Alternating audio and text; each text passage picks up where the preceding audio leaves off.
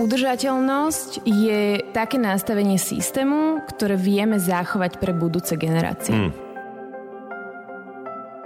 Bytostne si uvedomujem, aký hokej majú ľudia v definícii udržateľnosti. Keď niekto povie, že značka je udržateľná alebo toto je udržateľné, tak za tým sa skrýva toľko všelijakých vecí a pojmov, že nikto nevie proste presne definovať, že čo to udržateľnosť tá daná značka alebo kúsok myslí.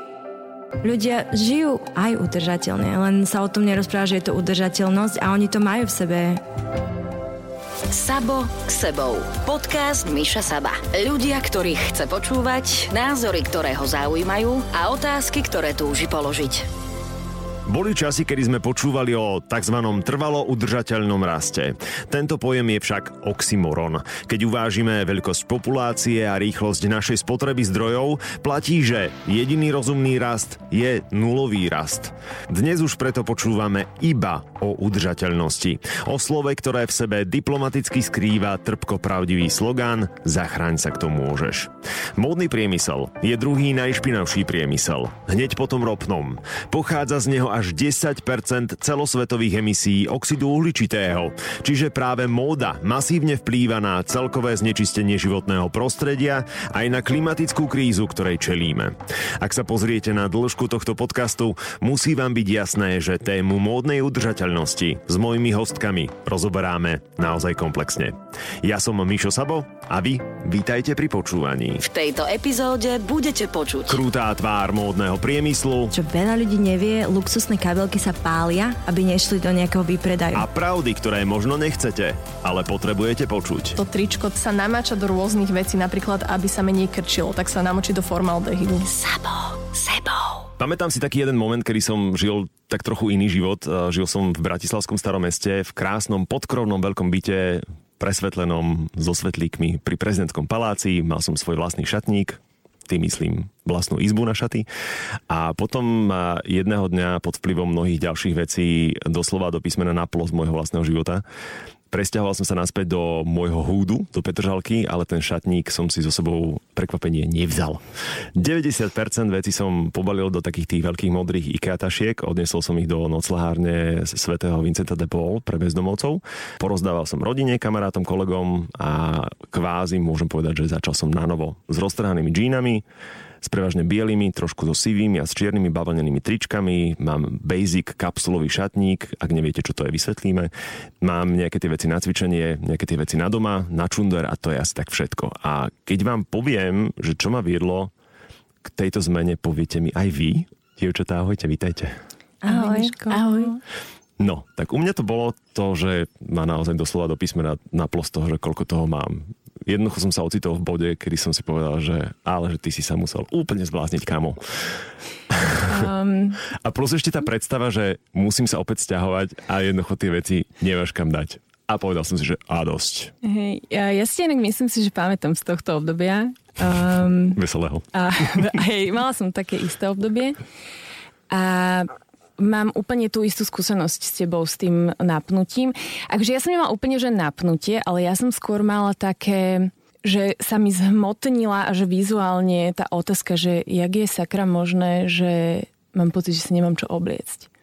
A pre mňa to triedenie šatníka bolo vlastne o tom, že ja som si vyťahla proste celú skriňu von na postel a teraz ako tá moja postel, že zmizla pod Fakt, že tisíckami tých vecí. Topanky som rozložila proste všade po izbe. Tomu to hovorím, že tribunál hamby. Absolútny. A teraz akože sedíš proste tam v tom kúte izby, kde už sa nemôžeš ani pohnúť. A ja som si vtedy fakt uvedomila, že že jak je možné, že ja proste ráno pláčem, že si nemám čo obliec a proste mám akože stresy z toho, že ja vlastne nechcem ísť do práce.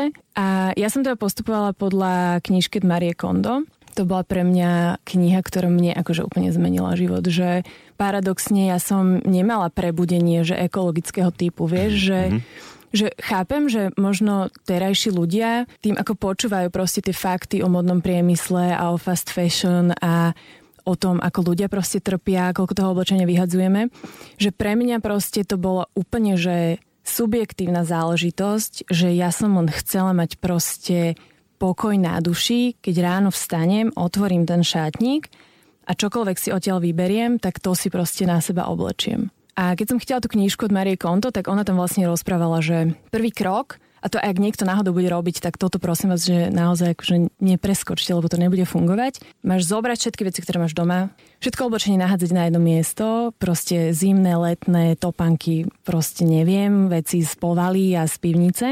A každú tú vec máš chytiť a tá vec ti akože má povedať, že či chce byť v tom šatníku alebo nechce. A ja ten pocit prirovnávam k tomu, a toto podľa mňa každý z nás pozná, alebo teda väčšina z nás to pozná, že ideš do obchodu, alebo máš proste v šatníku nejakú vec, ktorú si oblečíš a fakt ju miluješ. Že má ten vibe a to, že vieš, že to je proste vec, ktorú budeš že, že milovať, hej, a chceš ju mať stále na sebe.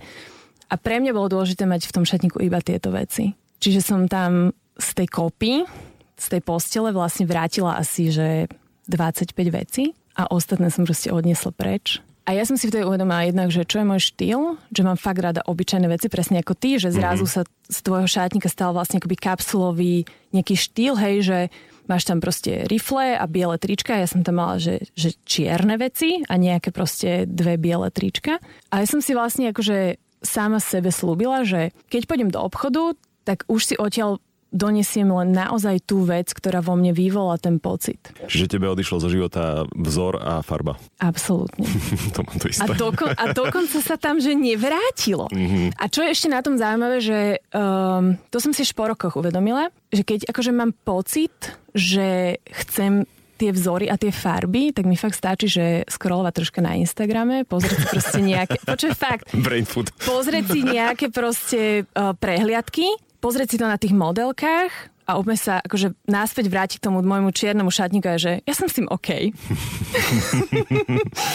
Takže toto, ale, ale musím ešte povedať jednu vec, že ja som toto robila pred šiestimi rokmi cca a stále si myslím, že ešte potrebujem taký rok, dva, Mm. Aby som naozaj bola v tom bode, kedy budem že 100% spokojná s tým šatníkom, lebo viem, že ešte stále tam mám nejaké veci, ktoré sa proste neviem vzdať a potrebujem na to ten čas. Uh, len chcem akoby apelovať na každého, že pokiaľ sa po mesiaci nezmení to vaše správanie, je to úplne v poriadku, lebo mm. meníme proste zvyk, ktorý, hej, že ty si naučený, ja neviem, 15 rokov nejako nakupovať a akože očakávať od seba, že zajtra budeš iný človek. Budeš iný mhm. človek. Mm. Ja viem, že sa to môže stať. Aj Eckhart Tolle mal proste osvietenie a on sa akože ráno zobudil a nemal ego, hej. Ale keď náhodou není sme proste Eckhart Tolle, tak sa to nemusí stať a je to úplne v poriadku. A tu sa mi zdá akoby v tej udržateľnej mode, že je dôležité akoby byť aj na seba láskavý. Mm. Vieš, že nechce ti to proste hneď. A hlavne hovorí sa, že cesta je cieľ, že netreba Absolutne. sa pojašiť. Toto bola Zuzka Dudková, zakladateľka platformy udržateľnosti a je tu so mnou aj Natálka Pažická. Hm, nazveme ťa aktivistkou. Áno, už som si na to zvykla. Môže byť. Aký je tvoj príbeh k udržateľnosti? No, ja mám celkom akože, nie že podobný príbeh, ale tiež to bolo u mňa tak, že som zistila vlastne, že toľko toho reálne ani nemám šancu vynosiť. A začalo to tým, že ja som sa vlastne pred 4 rokmi odsťahovala do Amsterdamu, kde som študovala. Hmm paradoxne modu, ale dá sa študovať aj taká tá udržateľnejšia verzia mody. A, no a keď som sa tam stiahovala, tak som naozaj nemala tú možnosť si zobrať so sebou, pravda, že úplne všetko. Takže som si vyselektovala nejaké kúsky, mala som jednu batožinu na oblečenie, takže to som si mohla zobrať. Inak to je super stiahovanie, podľa mňa to je presne ten moment, čiže keď chcete vyriešiť šatník, presťahujte sa ideálne do menšieho. Presne, presne. A inak do menšieho, lebo vlastne ja som bývala u rodičov v dome a stiahovali sme sa do izbaku, takže mm-hmm. ten priestor tam ani nebol taký veľký, že by som tam mohla mať celý ten šatník. No ale proste som pochopila po pár týždňoch alebo mesiacoch v Amsterdame, že reálne ja keď najbližšie pôjdem domov, už si nemusím zobrať ďalší kufor. Mm ale že to, čo tam mám, mi reálne stačí na to nosenie. A to bolo možno, že 10 alebo 15% z môjho šatníka. A teraz som sa po 4 rokoch vrátila domov. Ešte som si ani nestihla vybaliť to, čo som priniesla z Amsterdamu a mám už tak plný šatník sám o sebe, že ja už reálne tie veci z toho Amsterdamu ani nemám kam dať. Neviem, že či sa tie veci rozmnožovali, keď som tam nebola, alebo čo sa proste stalo. Takže je to také, hlavne mne to je veľmi ľúto z toho hľadiska, že viem, čo teraz za to výrobou všetko je, pretože vtedy som to nevedela, keď som nakupovala. A väčšina kuskov z môjho šatníka je práve z obdobia, keď som bola vyslovene, že nakupná maniačka. Ja som miniala na to všetky svoje zarobené peniaze z modného, lebo som pracovala ako modelka, takže všetky mm. tieto peniaze som miniala tam. A ja tam mám asi všetky veci od mojich 16 rokov. takže si viete predstaviť, že ako sa to veľmi nabalilo. S tým, že ja som nakupovala možno každý týždeň dva a keď boli vypredaje, tak to boli, že som musela chodiť s kamoškami, mi pomohli nosiť tašky, lebo ja som to nezvládla ani Been there, odniesť done domov.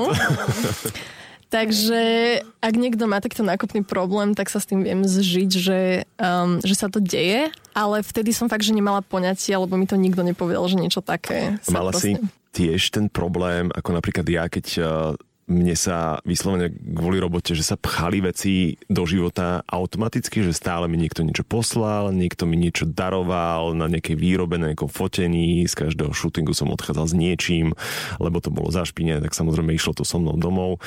Tiež v modelingu si mala pocit, že jednoducho tie veci na teba naskakujú samé? Uh, vieš čo, v modelingu to takto nie, že by ti niečo niekto daroval, takže tam sme takéto štandardy nemali. Ale skôr som vnímala to, že na mňa bol vyvíjaný taký ten tlak na všetkých castingoch vyzerať ako tie ostatné modelky. Mm. A tam veľmi vtedy v tom období fičali všelijaké značky, takže čo najviac značkov sa obliekať. A samozrejme, keďže som mala 14, 15, 16 rokov, vtedy som s tým začínala, chodila som po všetkých castingoch v Miláne, v Londýne a tak ďalej, tak uh, som nejak vnímala, že ja by som to mala robiť. A teda myslela som si, že musím byť ako oni na to, aby som proste dostala tú prácu a veľmi som sa tým nechala ovplyvňovať. Takže um, tak to u mňa si začalo v zmysle, že som teda začala nejak objavovať ten vlastný štýl. Zistila som, že ten štýl ani mať nemôžem pri takom množstve oblečenia, čo je tiež ako si Zuzka hovorila, že keď máš toho tak veľa, tak už proste nevieš, čo máš rada. No ale potom, ako som zistila, že čo ten modný priemysel je vlastne zač, tak uh, som to začala robiť inak. A preto nikdy nejak nechcem ani obviňovať ľudí z toho, že niečo takéto robia, pretože ten človek naozaj nevie. Mm. Že my si myslíme, alebo je, ja žijem v takej tej bubline, že každý mal niečo o tom aspoň vedieť, ale veľakrát sa stretnem s niečím takým, že keď poviem, že hej, že v modnom priemysle môže byť nejaké otroctvo, alebo že na ten materiál sa minulo toľko, toľko vody a proste nejaké tieto fakty, tak ten človek je úplne taký, že nad tým som sa v živote nezamyslel. Že... Chýbajú súvislosti a edukácia. Presne tak. Kedy si mala ten wake-up call, ten moment, že a dosť? Ja som bola um, v Číne, v Guangzhou, robiť dva mesiace modelku mm. a my sme tam chodili po tých fabrikách osobne. Čiže som videla, jak to tam chodí a to som ešte videla veľmi dobrý štandard. To som si uvedomila až potom, keď som za začala sa na, to, na túto tému viac edukovať. Ale už to mi prišlo tak hrozne neznesiteľné, že som si nevedela predstaviť, že ja som v kože tých ľudí, pretože tie ženy tam mali so sebou fakt, že malé deti, ktoré tam proste mm. plakali. Normálne ich položili pod stôl, kým oni vlastne šili a potom tá tovareň bola rozdelená na takú časť, že v jednej sa spalo a v druhej sa robilo. Ja som sa vlastne pýtala tej... Čo oni tam žili? Oni tam žili, áno. Uf. A vlastne my sme tam mali takú prekladateľku, čo bola vlastne žena z agentúry z našej čínskej, pretože my sme nerozprávali po čínsky, oni zase po anglicky a ona vlastne všetko na castingu prekladala. A ja som sa aj potom pýtala, že prečo tí ľudia tam vlastne sú, lebo mi prišlo divné, že tam proste spia, že som, keby to bol jeden človek, že si dá šlofika, tak pochopím, ale to bol proste rád ľudí.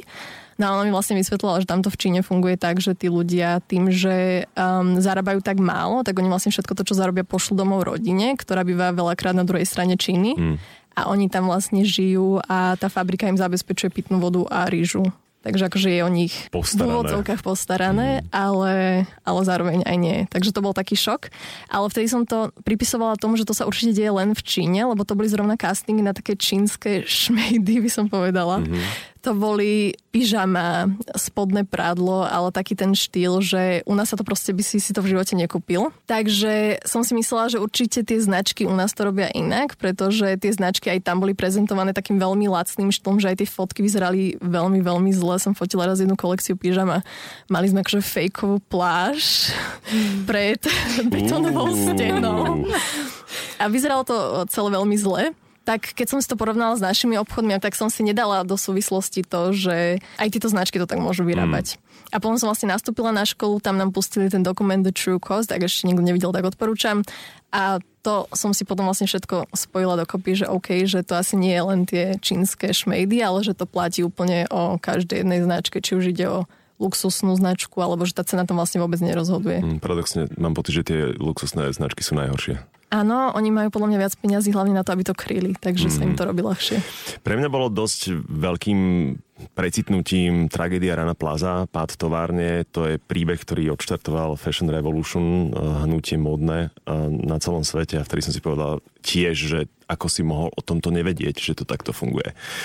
No v tom sa dostávame k Antony Halko, ktorá je spoluzakladateľkou transparentnej módnej značky Trace Collective, ktorá má k transparentnosti asi najbližšie z nás všetkých. Tak snažíme sa tú transparentnosť veľmi uh, presadzovať, pretože si myslím, že je naozaj potrebná. Ale k tvojej otázke, ako som sa dostala asi mm. k udržateľnej móde, uh, veľmi zaujímavé príbehy, veľmi si určite môžem zobrať niečo z každého, pretože a ja som asi ako Zuzka pred 6 rokmi asi začala nad tým viacej rozmýšľať, keď som začala robiť pre modný priemysel. Uh, robila som pre PR agentúru a um, robili sme modný Fashion Week. To si len pamätám, že to bolo pre mňa, že wow, že krása, móda, modelky, ľudia, prestíž. A potom mi len nedávalo viacej a viacej zmysel to, že nám sa, dajme tomu, mali sme krabice plných vecí, buď v našom akože ofise, alebo mm. tie veci sa buď rozdávali, alebo to bolo pre mňa príklad také, že ako má vlastne hodnotu tá vec, to, po ktorej ja som túžila, keď som sa pozerala, že tie modelky idú po tom mole, keď potom tie veci sú vlastne Viem, naozaj iba darované, alebo iba takto, že OK, to vyhodíme, pretože tu je niečo, nedá, mm. sa, to, nedá sa to spraviť, nedá sa to zašiť. To bola taká prvá vec a potom Vlastne ja som žila v Dánsku 5 rokov. Táto krajina ma tiež veľmi uh, priniesla k tomu, že žiť udržateľne sa dá, to vtedy ani udržateľnosť nebola, ale naozaj triediť, dávať si pozor na svoju spotrebu, oni dosť dávajú peniažky lokálnym dizajnérom mm. alebo lo- lokálnej výrobe. Či to bolo také tiež, že niečo, čo vo mne zarezonovalo, že oni to môžu, prečo by som aj ja nemohla niečo robiť lepšie. Chápem. A tak neskôr uh, ja som vedela, že um, chcem s tou modou robiť, ale vôbec to nebolo udržateľné. Stále som mala pred očami ten glám a to super a tú krásu tých modných značiek. Pre mňa naozaj moda je umenie. Čiže ja keď som videla na tých molách tie modelky a to je oblečenie, tak naozaj to pre mňa skôr bol balzam pre oči, alebo neviem, ako to poviete. Duševný orgazmus. Napríklad. A, čiže vlastne tým som sa dostala na modný biznis na magisterské štúdium v Londýne, kde prvý pol rok sme sa začali baviť o udržateľnosti. Pre mňa to slovo udržateľnosť, dovtedy som ho veľmi nevnímala, ako vravím, vnímala som nejakú recykláciu, nejaké byť viacej, robiť niečo spotrebnejšie, či už keď si umývaš zuby, tak zatvoriť ten vodný kohútik a také tie maličkosti. A musím povedať, že čo sa týka toho nakupovania ako výbaby, tak áno, nakupovala som, ale nemôžem povedať, že som mala, asi som to mala odjak, že nemala som veľa tých vecí. Ja som si stále na niečo našetrila a chcela som mať niečo drahšie, niečo, čo som vedela, že vydrží dlhšie. A áno, veľakrát som sa stiahovala. Ja už som sa stiahovala asi 15 krát. A sme tam. No, no ja sa stiahovala 15 krát. Čiže naozaj, ja už som tie veci mala dosť vytriedené, čiže keď sa spätne vrátim, tak si to nepamätám až tak. No a na tej škole škole sme sa začali baviť o udržateľnosti, asi podobne ako Naďka, že uh, zrazu tie fakty a hlavne, my sme nepozerali ešte tedy nebol True Cost, ale pre mňa asi najväčšie bolo to, keď som videla tiež Číny uh, video, ako tá farba vody má takú istú farbu, aká je v móde tá farba, mm. aký je trend. A to si pamätám, stále mám zimom riavky, pretože áno, videla som tie deti, videla som potom, aké to má naozaj tie chemikálie a to všetko dopady na tých ľudí. Potom sa človek viacej začína počúvať o tých samovraždách, ktoré ľudia naozaj napríklad v Indii páchajú, pretože už nevedia ďalej takto žiť s, tým, s týmito chemikáliami, s čím vdychujú. Potom ďalej sa človek dozvie o tom, ako sú platení a nie sú platení tí ľudia. Ale stále, ako aj keď som to videla, bolo to pre mňa veľmi ďaleko. Že naozaj, lebo ako vravela Naďka, že to potom človek príde do toho obchodu a my tam vidíme iba čistotu, krásu, tí ľudia nám to prezentujú, predávači, že áno, toto vám sedí, toto je super. Je to dobre nasvietené? Je to dobre nasvietené, navoňané. A potom som začala pracovať vo veľkoobchode pre značku a začala som vidieť čísla. A to mm. som nechápala, že ako je možné, že toto je výrobná cena nejakého trička za 5 líbier a my to potom naceníme do nášho obchodu a potom ešte na ten veľký obchod. Hej, že vlastne, mm. jak to tam funguje, asi hovorím, wow, tak naozaj koľko vlastne zarábajú tí ľudia, alebo koľko dostanú. Plus áno, robilo sa to buď Koreji, Bangladeš, Čína, čiže ešte tá stopa, ktorá ide s tým, že to cestuje. A vlastne potom, keď som prišla za tú svojou šepkou, hovorím, že, no, že ja tú udržateľnú módu mám dosť rada, veľmi by som sa chcela nejako presadiť, že môžeme mi pomôcť dať nejaký model dokopy. Ona mala rukou, že a to je jedno, veď zarábame. Na čo? Mm. Čiže to bolo pre mňa vtedy niečo, že OK, chcela by som byť súčasťou toho, aby sa niečo v tomto modnom priemysle zmenilo. OK, dajme si reality check. Ako sme my Slováci na tom s modou? Vieš čo, ja to prirovnám akoby k tomu, keď sme začali robiť swapy. Hej, že my vlastne robíme swapy viac ako dva roky. Čo je swap? A swap je výmena oblečenia. Mm. Je to verejná akcia, teda my to robíme ako verejnú akciu, kde môžeš prísť, priniesť oblečenie, ktoré nenosíš, je ale stále krásne, nositeľné, pripravené pre nového majiteľa. Prídeš na swap, prinesieš to, čo ty nenosíš, je to všetko do spoločného obehu a všetci účastníci si z neho môžu vybrať to, čo sa im bude páčiť. Hej, že je to taký ako akože sekač na kolesách, dajme tomu, ktorý mm-hmm. sa mhm. koná treba zraz za mesiac. A my keď sme začínali tie swapy robiť pred dvoma rokmi, na Slovensku vlastne existovali, že second handy, boli tu už nejaké proste lokálne značky, boli nejaké markety, hej, treba v Bratislave. A mohla si, mohol si proste ísť do klasického obchodu, hej, že mal si proste tieto možnosti. A my sme ako priniesli tú myšlienku, že dobre ľudia, na základe mojej skúsenosti bolo evidentné, že pravdepodobne väčšina z nás má doma veci, ktoré sú nenosené, Mnoho ľudí má doma veci, ktoré sú ešte stále s vysačkou, mm. nikdy si to nemal proste na sebe. Rôzne darčeky, ktoré sa ti vôbec nehodia a máš proste k tomu, alebo máš úctu k tomu človeku, kto ti to proste dal a teraz ako nevieš, čo s tým máš proste spraviť, hej. A teraz to, prečo som začala tými swapmi je, že pred dvoma rokmi, keď sme v maji robili prvý swap, tak nikto nevedel, čo znamená to slovo. Mm-hmm po dvoch rokoch, akože ten rok pre nás 2018 bol taký, že nám na začiatku každý mesiac alebo každý týždeň písal niekto z nejakého iného mesta zo Slovenska, že my chceme proste začať robiť swapy. A tým len chcem povedať, že áno, keď si dáš reality check, tak máš pocit, že OK, tu ešte potrebujeme dosť makať. Ale na druhej strane, a to možno aj Nátka mi vedieť potvrdiť, že čím ďalej, tým viac proste ľudí sa preberá mm. a je absolútne ready na to príjmeť tú zodpovednosť za svoje vlastné činy. A myslím si, že vyrasta nám tu generácia mladých ľudí, ktorí v tom majú tak jasno, že ja keby som mala tak jasno v týchto veciach v 15 rokoch, tak ja neviem, teraz už som asi, že prezidentka udržateľnosti. Ale tí ľudia zrazu... Potrebujem vieš... tento titul inak. Prípadne ešte kamoška mi dala, že ministerka svopov, ale neviem, že až bude sa s tebou podelím. Že... Budem ťa voliť a ťa odpromujem na Instagrame. Legit.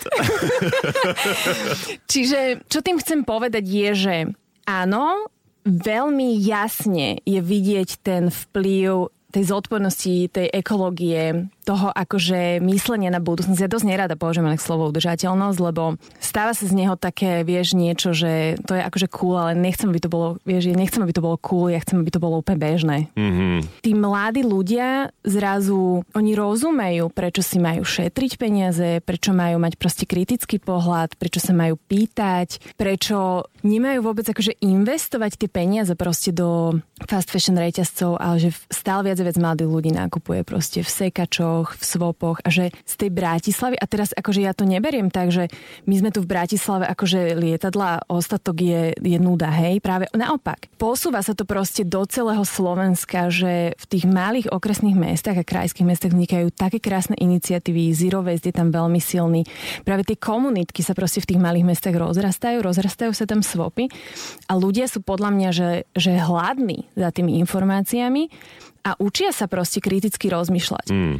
Iba keď sa pozrieš na posledné dva roky, keď ja som, že pred dvoma rokmi akože začal rozprávať o svopovaní, tak teraz sme, že neporovnateľne ďalej. A dva roky je veľmi málo. Áno, môže mi, môžeš mi teraz oponovať, že ale proste stále tu máme takový nešvar, že proste ľudia na Instagrame, hlavne mladí ľudia, uh, majú vlastne dojem, že máš sa na Instagram proste odfotiť v nejakej veci a už si ju nikdy proste neoblečieš. E, deje sa to proste aj na Slovensku, deje sa to aj celosvetovo, ale ku každému takémuto jednému človeku je jeden človek, ktorý je prebratý. A ja akože stále sa chcem pozerať na to, ako tí ľudia už sú pripravení a rozprávať k ním a práve podporovať ich, aby mali akoby ten vplyv na tých ostatných ľudí a mm. ukazovali im, že to, že ty si akože ekologicky založený, že chceš preberať zodpovednosť za svoje vlastné činy, neznamená, že si proste šláhnutý dredatý batikovaný typek, ktorý sa proste priviaže k stromu, ale že toto je proste vec, ktorá sa týka každého z nás mm. a je úplne jedno, či máš alebo nemáš peniaze. Tuto, akože pokiaľ sa nerozprávame o niekom, kto je v sociálnej núdzi, nemá peniaze, počíta každé euro, ja si nemyslím osobne, že toto sú ľudia, na ktorých treba ukazovať. Treba najskôr rozprávať k tým ľuďom, ktorí sú proste v tých výpredajoch nasačkovaní každý týždeň. Paradoxne, tí ľudia, ktorí nemajú peniaze, tak tí sú najviac udržateľní. Presne tak. Mm. Mm. Iba taký menší fakt, že 10% populácie vytvára tých najbohatších 50% všetkých emisí, Mm. takže... Toto. Ale keď Zuzka rozpráva, mám úplne chuť si tu zobrať pero a notes, lebo si zapisovať nejaké body, že k čomu sa chcem vy- vyjadriť. Ale prvá vec, čo som chcela povedať, že na našej škole sme zmenili vlastne um, názov udržateľnosť, alebo tá slovo udržateľnosť na zodpovednosť. Inak definujeme vlastne pre ľudí, ktorí počúvajú a nevedia, čo je to udržateľnosť, pretože moje funny story, sme sa so Zuzkou o tom rozprávali, keď sme spolu streamovali počas eh, karantény, že moje najvtipnejšia príhoda je so slečnou, ktorá si myslí, alebo teda myslela, kým to nedostala odo mňa vysvetlené, že udržateľná móda je tá, ktorá, prídeš do obchodu a môžeš to chytiť. To mi včera povedal zrovna môj priateľ, pretože som sa smiala na jednej značke, ktorá všade písala, že všetko je udržateľné a úplne najviac konvenčné značky tam, tak som si hovorila, že OK, že asi nemajú potuchy, o čom hovoria. A môj priateľ presne povedal, že asi si možno myslí, že to je tá moda, ktorú proste môžeš uchopiť. No, takže, Takže, tento hej. narratív je tu. Áno. Krásne. Ale tak udržateľnosť na to je podľa mňa, akože je jeden, jedna nejaká definícia, ktorá to definuje, ale myslím si, že práve tam je chyba v tom slovičku, že každý si to môže vysvetliť úplne inak. Tým pádom, keď niekto povie, že značka je udržateľná alebo toto je udržateľné, tak za tým sa skrýva toľko všelijakých vecí a pojmov, že nikto nevie proste presne definovať, že čo to udržateľnosťou tá daná značka alebo kúsok myslí. Ja mám definíciu z Wikipédie, Oh. uh, ale, ale dáva zmysel, počúvaj. Udržateľnosť je také nastavenie systému, ktoré vieme zachovať pre budúce generácie. Mm. A ja si myslím, že to je veľa vravné. Potom je taká akoby ďalšia definícia, ktorá hovorí, že, že udržateľné značky alebo značky, ktoré sa zaoberajú pomalou modou, stoja na troch pilieroch a to je, že okrem ekonomického zisku, ktorý je pri biznise absolútne potrebný, ako tam sa nerozprávajme o tom, že niekto to robí kvôli práchom, ako keď nezarábaš peniaze, tak ti nefunguje biznis. Hej, toto si ujasníme raz a navždy. Tonka. Tak, tak. No ale A, potom... a potom sú dva ďalšie piliery a to je ekologický pilier a sociálny pilier. Mm. Čiže tá značka myslí na to, aký má dopad na životné prostredie a zároveň má správne ohodno... Ako sa to povie? Ohodnotiť ľudí, ktorí... Mm. Presne, že ohodno, ten tých ľudí, sociálny- ktorí pre ňu pracujú. A nielen dohodnotiť, ale sa aj správať k tým ľuďom. Tak. Ale chcela by som sa vrátiť že k tej zodpovednosti, lebo keď jej povie, že firma nie je udržateľná, tak všetci si na tým tak akože si pomyslia, že OK, tak nie je udržateľná, veľa ľudí nevie, čo to znamená, takže tá firma z toho nevidie až tak zle. Ale keď povie, že firma nie je zodpovedná, tak mám pocit, že toho sa tie firmy aj viac boja, pretože keď povie, že niekto je zodpovedný alebo nezodpovedný, tak to už má takú tú pozitívnu a negatívnu konotáciu. Udržateľnosť je samo o sebe pozitívne slovo, takže keď tam dáš tú negáciu na začiatku, že nie je udržateľná, tak to nie je až tak silné, ako keď povie, že je firma nezodpovedná. To už je potom taký shaming, mm. hej, že keď nie ste zodpovedná firma. Haha. Presne. To aj podľa mňa na ľudí ako jednotlivce viacej platí, že, že keď zrazu povie, že ty si nezodpovedný, tak to mi príde také, že oveľa horšie, ako keby som si povedal, že ja som neud- neudržateľná. Vieš, že to je blbosť, že to si ty ako človek vlastne nepovieš, že si Si balón, že odletíš? že, že to je také ako divné, hej, ale že, že ja som nezodpovedná, lebo nepreberám proste tú zodpovednosť za svoje vlastné činy, že je mi to proste jedno. Ja by som možno rada definovala, že čo je pre mňa udržateľná móda, že neudržateľnosť ako taká sama. Pre mňa sú to značky, ktoré sú aj environmentálne, aj sociálne zodpovedné, pretože teraz veľa značiek sa hrá, že sú aspoň environmentálne zodpovedné, mm-hmm. pretože na to sa hrá ľahšie. Ľahšie sa to tým ľuďom vysvetľuje, že toto tričko, ktoré si kupujete, nie je z polyesteru Virgin, alebo teda Panenského. panenského materiálu, mm-hmm. alebo panenského, hej, panenského materiálu, to je jedno, či sa bavíme o bavlne, polyestri alebo o čom inom ale ľahšie sa im teda ukazuje, že na štítku si nájdu, že toto je z recyklovaného. Či sa to priamo komunikuje ako keby k tomu zákazníkovi a priamo sa ho to týka, že nebude nosiť to tričko z Virgin alebo teda z panenského materiálu, ale z nejakého recyklovaného. Preto môže mať z tej kúpy ako keby lepší mm. pocit. Ale tá sociálna zodpovednosť sa tým značkám komunikuje oveľa, oveľa ťažšie, pretože ten problém je oveľa, ale oveľa komplexnejší. Čo ja som si všimla, lebo ja si naozaj, keď značka povie, že je udržateľná, tak ja idem, že všetko, čo sa naozaj to pitvem takto. 90% kto povie, že je udržateľný, tak, tak nie je Áno. udržateľný. Ale napríklad mne sa ešte páči to, že naozaj, ako vravíš presne, že má to byť aj environmentálne, aj etické, pretože napríklad potom je to iná vec, že ľudia na značky pr- napríklad povedia, že sú etické. Ale to, že presne, že majú tie látky polyester a naozaj látky, ktoré nie sú ekologické, tak ale to, že je to vyrobené eticky, tak je to považované za udržateľné. A ja chápem, že je to ťažké, ale zároveň sa pýtam, že fakt, že keď ideš do nejakého biznisu už niečo robiť lepšie v nejakej tej časti, že prečo to rovno nerobíš celé lepšie? No. A je to vôbec nejako kontrolované, regulované, že kto si môže povedať jedna tým nejaká strážna ruka, ktorá povie, že hm, ani náhodou. Alebo to je vyslovene len o ľuďoch, ako ste vy, ktorí to sledujú a ktorí upozorňujú na to, že to je greenwashing, že to je jednoducho falošné PR. Je tam nejaká regulácia? Nie. OK. Tak áno, chýbajú nám nejaké systematické zmeny, ale tak uh, myslím, že skôr, čo tam je, tak je tam, sú tam certifikáty. Hmm. Uh, čiže to je niečo, čo aspoň takto sa vie zaručiť, že tá značka naozaj neklame, ale je certifikovaná a naozaj sa buď o tých ľudí stará, alebo tie materiály sú naozaj uh, nepestované s pesticídmi, alebo nie sú tam žiadne chemikálie, ktoré badia pri výrobe. Hmm. Je to celkom také vtipné, že modný priemysel je tu asi najdlhšie zo všetkých priemyslov, ale pritom asi najviac zaostali. Tak. Lebo ako napríklad v potravinovom priemysle máme rôzne certifikáty, ktorým sa dá naozaj veriť a je, je ich mnoho. A je to naozaj kontrolované, aj čo sa nejakého zdravotného rizika pre ľudí týka potom po konzumácii tých produktov tak moda je v tomto strašne zaostala a na to ako keby nikto nedozerá. Že napríklad kľudne tá značka si môže o sebe na internete povedať úplne hocičo, mm. aj keby, dajme tomu, že zamestnávala len deti v otroctve a napíše si, že my platíme všetkým našim zamestnancom 654 eur mesačne, mm-hmm. tak to proste môžu napísať a nikto s tým nič neurobí. Mm-hmm. A máme tam ešte veľký chaos v certifikátoch, pretože tých certifikátov je viacej, ale dá sa dôverovať len zo pár. Alebo dokonca, čo značky ešte robia, že si v InDesigne navrhnú vlastný certifikát, ktorý si zavesia na tú stránku okay. a budú tvrdiť, že majú hey. certifikát. Ten biznis model tej značky je nastavený, že tá šička niekde v Bangladeži je priamo zamestnaná v tej značke. To je prvá vec. Tá značka mm. môže povedať, že moji zamestnanci sú zaplatení x sumou lebo to sú zamestnanci jej obchodov.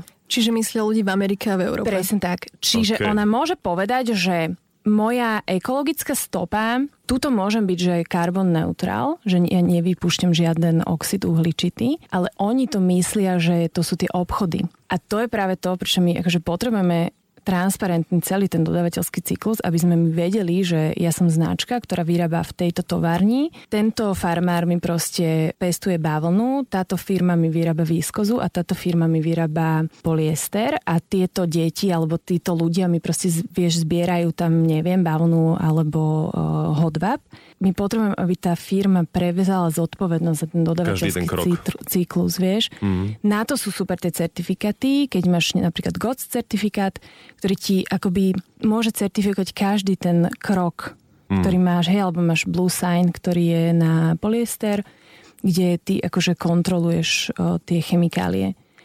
Čiže áno, hej, tá značka môže povedať, že moji zamestnanci, a ona vlastne neklame. Čiže je to také slovičkárenie? Je, je to slovičkárenie. Mm. Oni majú tým ľudí, ktorí sa presne. venuje presne tomu, aby to napísal tak na internet, aby úplne, že neklamali. Teraz hovorím o tých väčších značkách, tie menšie si zvyknú viac vymýšľať, ale tie, ktoré majú nejakú veľkú zodpovednosť, alebo sú zvyknuté na to, že už veľakrát boli spomínané e, alebo spájané so slovičkom greenwashing, čo znamená, že zavádzali s, nejakými svojimi uh, informáciami ohľadom udržateľnosti tak oni si na to dávajú väčší pozor a hovoria, vyzdvihujú to, čo robia, Presne ako hovorila Zuzka, nehovoria, absolútne vynechávajú všetky tie ostatné aspekty. A k tomu akože vymýšľaniu si tých certifikátov, vieš, že keď sa pozrieme na to z opačného konca a teraz si predstav, že si nejaká osoba, ktorá normálne pracuje v úplne kdekoľvek žiješ, kdekoľvek pracuješ, máš teraz rodinu, máš proste nejaký set svojich zdravotných problémov, máš set svojich životných problémov a ty teraz akože potrebuješ sa obliekať, lebo nemôžeš chodiť nahý, lebo by ťa zavreli teraz akože vlezeš do nejakého obchodu, ktorý máš proste doma, chytíš to tričko a ty jediné, čo od toho trička potrebuješ, je, aby si si ho obliekol. Mm-hmm ja chápem, že tí ľudia, pokiaľ nie sú úplne fanatici, jak my, že nás to hrozne baví sa vlastne v tom rýpať, oni nemajú odkiaľ vedieť tie informácie. Vieš, keď si pozrieš nejakú uh, rajčinovú pomazánku pro, alebo omačku proste v obchode, tak máš tam napísané, aké je zloženie Že keď sa pozrieš na tú výsačku z toho oblečenia, ty nevieš nič o tom oblečení. Ty nevieš, odkiaľ, mm. odkiaľ je ten materiál, kto to ušiel, koľko bol zaplatený, že ty sa reálne nemáš tie informácie odkiaľ dozvedieť. A zároveň nemáš ani kapacitu na to, aby si sa to dozvedel. Okay. Tu prichádzajú, kde chýbajú tie regulácie. Naozaj každého štátu. A to, že je vec vyrobená v Európe, to aby sme naozaj všetci vedeli, to neznamená, že presne tie šičky majú zaplatené, že majú dobré podmienky a tak ďalej. Hej, čiže naozaj chýbajú tu regulácie. Čiže mm. to je niečo, za čo verím, že budeme Hej. na tom pracovať a naozaj uh, jedného dňa budeme s čistým svedomím vedieť povedať, že áno, táto značka je transparentná, nielen preto, že to hovorí, ale že to je tak. Že sa je tak správa. Ale chcela by som sa vrátiť ešte k tej tvojej pôvodnej otázke, že čo je to udržateľnosť pre mňa. Ja veľmi často nad týmto rozmýšľam a úplne bytostne si uvedomujem, aký hokej majú ľudia v definícii udržateľnosti a v definícii udržateľnej značky, pretože Máme tu také, že rozprávame na Slovensku o lokálnych značkách a teraz sa mi posledný týždeň stáva na Instagrame, že mi píšu ľudia, že nájdú nejakú slovenskú značku a spýtajú sa ma, že či je udržateľná. A teraz akože čo mám na to odpísať, hej? Mm-hmm. Lebo na jednej strane super, že je to treba proste nejaká malá lokálna značka, ktorá šije na Slovensku. Alebo je to baba, ktorá šije na Slovensku, ktorá je značka, hej. A teraz akože čo, že je tá značka udržateľná, nie je tá udržateľná, lebo keď si to zoberieš, že čo všetko ty môžeš ako udržateľná značka robiť a čo všetko my akože môžeme považovať za to, že je udržateľné alebo, verz, alebo nie je udržateľné, môžeš používať recyklované materiály. Môžeš upcyklovať, čo znamená, že zoberieš trebárs um, starú košelu, prerobíš ju nejakým spôsobom a predaš ju ako nový produkt, hej? Môžeš využívať látky, ktoré sú z tzv. deadstocku. To sú proste látky, ktoré boli v nejakom sklade uh, uložené a neboli použité. Mm-hmm. A ty ich teraz akože zoberieš, že nekúpiš nový materiál, ale zoberieš tú už vyrobenú látku, ktorú nikto proste nepoužil. Môžeš použiť nové látky, ktoré majú certifikát. Napríklad GOTS, kúpiš si GOTS bavlnu alebo ľan, alebo proste nejaký mieru milovný hodbab, hej. Potom môžeš ísť akoby do biznis modelu, že, že môžeš mať nastavený ten biznis model tak, že vyrobíš ten jeden kúsok, až keď si ho tvoj zákazník objedná, aby si proste nerobil veľa, hej, aby si nemal proste na sklade veľa vecí, ktoré by, ktoré by hrozilo, že teraz mm. budú nepredané. Môžeš sa zamerať na to, že budeš naozaj myslieť na svojich zamestnancov a na tie šičky a budeš akože fair trade, hej, že im naozaj dáš proste zaplatiť. A zároveň môžeš robiť akože cirkulárnu módu. To znamená, že treba vyrábaš produkt, ktorý je cradle to cradle. To znamená, že každá časť, každý materiál toho jedného výrobku, napríklad by sme mali podprsenku. Podprsenka sa skladá treba akože z látky a máš tam nejaké kovové častice a možno niekde nejaká gumička. A každý tento materiál môže byť znova recyklovaný alebo použitý inak, hej? Mm-hmm.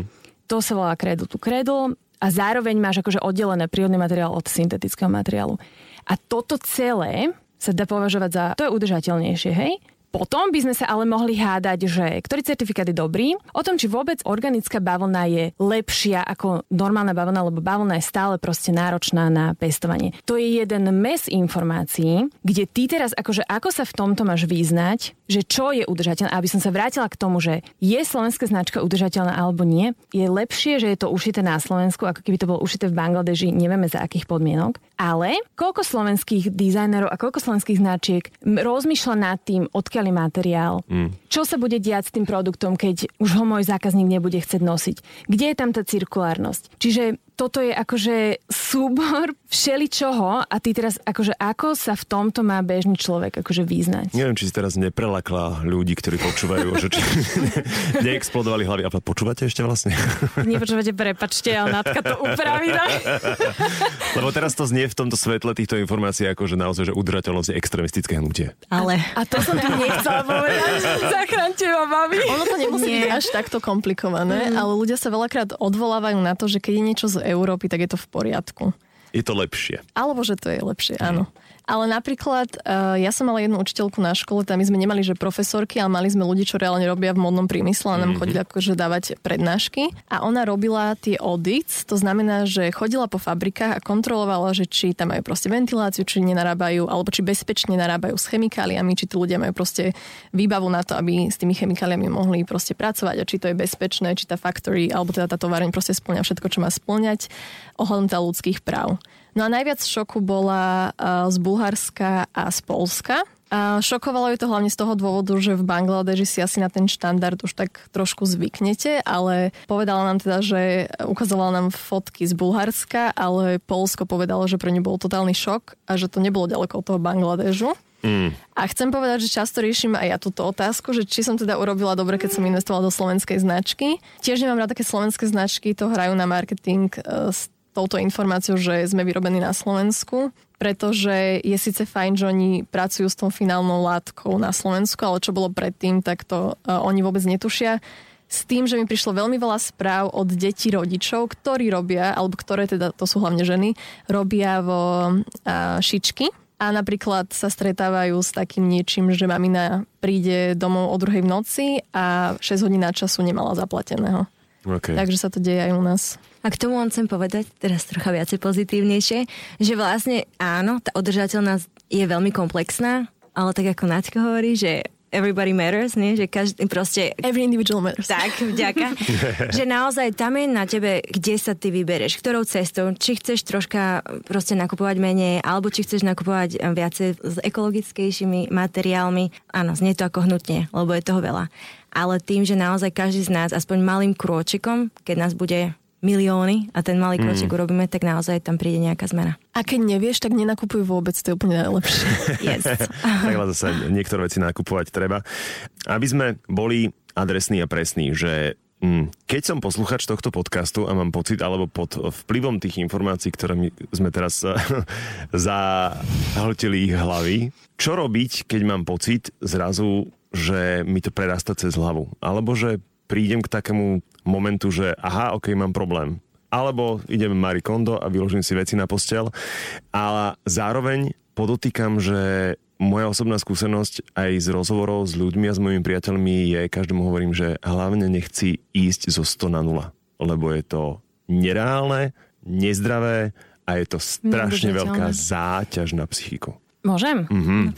Ja som to povedala kvôli tomu, aby ste chápali, že je to naozaj akože balíček všeličoho, ktorý mm-hmm. je mhm. proste rôzne poprepletený. Ale pre mňa to, čo ja hovorím na každej prednáške a to, čo aj mne najviac funguje, je akože totálne to zobrať, že s kľudom a pre mňa ten úplne prvý najzákladnejší krok, môžete úplne zabudnúť na to, čo som povedala, celý tento akože mes, lebo Nie. čím dlhšie v tom budete, tým vám tu bude dávať väčší zmysel, ale ten najzákladnejší krok je pre mňa akože zodpovedná spotreba a to je pre mňa úplne laicky povedané, že viem, čo robím. Ale keď si to akože dáš do tej hlavy a párkrát si tú vetu zopakuješ, že viem, čo robím, to znamená, že idem proste do výpredaja a nenakupujem jak zmyslov zbavená, lebo tričko za euro, kokos musí mať vo všetkých farbách, lebo však náhodou, vieš, za euro to je mm-hmm. zlatné. Že ja iba sa snažím v tom mojom mozgu vybudovať priestor na to, aby som sa vedela rozhodnúť, či to naozaj chcem. Že nechodiť do obchodu len tak. Nemám proste čo robiť, tak idem do obchodu.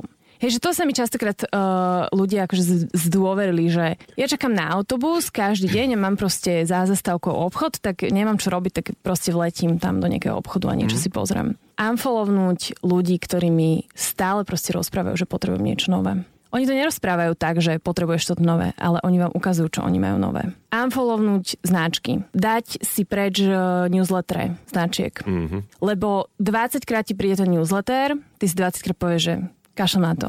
Máš jeden blbý deň alebo jeden šťastný deň a zrazu potrebuješ všetko, čo v tom obchode je. A toto sú pre mňa proste také kroky, kde v tomto konkrétnom bode, že sa učím zodpovedne nakupovať, je úplne podľa mňa jedno, kde nakupuješ dokým si nevytvoríš ten priestor na rozmyslenie, ja vôbec si nemyslím, že je dôležité prejsť z toho, že chodím každý týždeň do výpredaja, do momentu, kedy nakupujem iba udržateľných značiek. Totižto, tie veci sú neporovnateľne drahšie. A tebe exploduje hlava a jediné, čo ti v mozgu vyjde, je, že ty na to nemáš peniaze. Okay. A to je prvý a zásadný problém. To nemá byť o tých peniazoch. Lebo ty, keď budeš takto pomaličkými krokmi proste postupovať ďalej, že najskôr obmedzíš nakupovanie, naučíš sa nakupovať v sekačoch, začneš si treba s kamoškami proste vymieňať veci. Môžeš si požičať proste nejakú vec. Ty zákonite, aspoň ja si to tak myslím, že prejde ťa ten apetit mať stále viac viac vecí. A hlavne ti ostane veľa peňazí, ktoré potom môžeš investovať do toho kúsku. Presne, alebo si môžeš rozhodnúť, vieš, koľko ľudí mi povie, že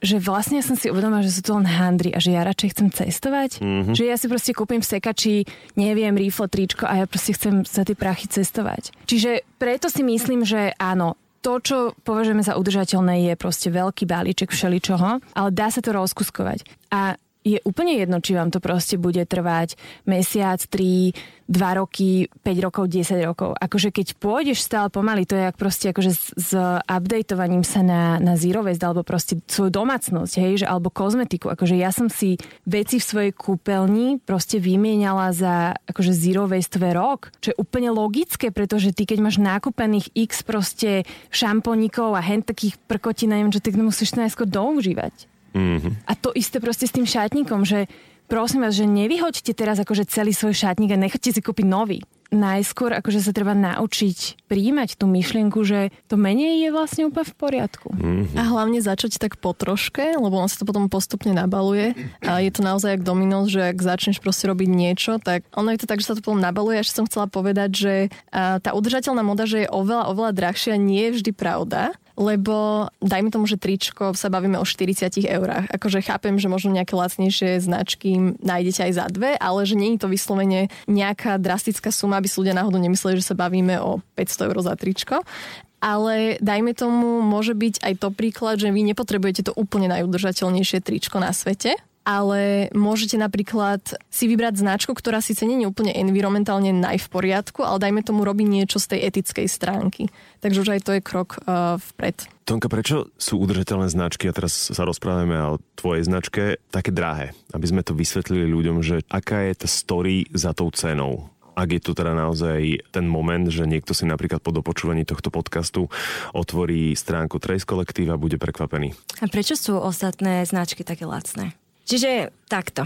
Môžete si napríklad pozrieť naozaj celý rozpis cien, prečo sme drahší. Je to naozaj preto, že vyrábame v Európe, naše látky sú z Európy, čiže tam už je tiež nejaká tá regulácia, kedy niečo je, je za to zaplatené. A my sme naozaj chceli, keď sme začali túto značku, vedieť, že to robíme zodpovedne. A to znamená to, že naozaj všetci v našom, v našom supply chain, v našom reťazci majú zaplatené. Čiže naozaj my platíme veľmi veľa našim šičkám, my platíme dosť za naše materiály, plus naozaj, keď je tam nejaký transport, tak sa snažíme, aby to trvalo dlhšie, aby to nebolo iba tak posielané. Čiže preto sme drahší, lebo naozaj dávame si záležať od začiatku až do konca. A ty to nazývaš aj s tvojou partnerkou vo firme Zariou, že ste ako brutálne transparentní? Či radikálne transparentní. To je tak sexy názov. Ja som sa ešte spýtala, že čo je vlastne tá radikálna transparentnosť, Áno. lebo to mám tiež pocit, že ľudia úplne nemusia vedieť, čo to znamená. Čiže vlastne už len to slovo radikálny. To znamená, že naozaj ty si môžeš o všetkom na všetko a tie informácie nie sú nikde skryté, ale naozaj si ich môžeš pozrieť.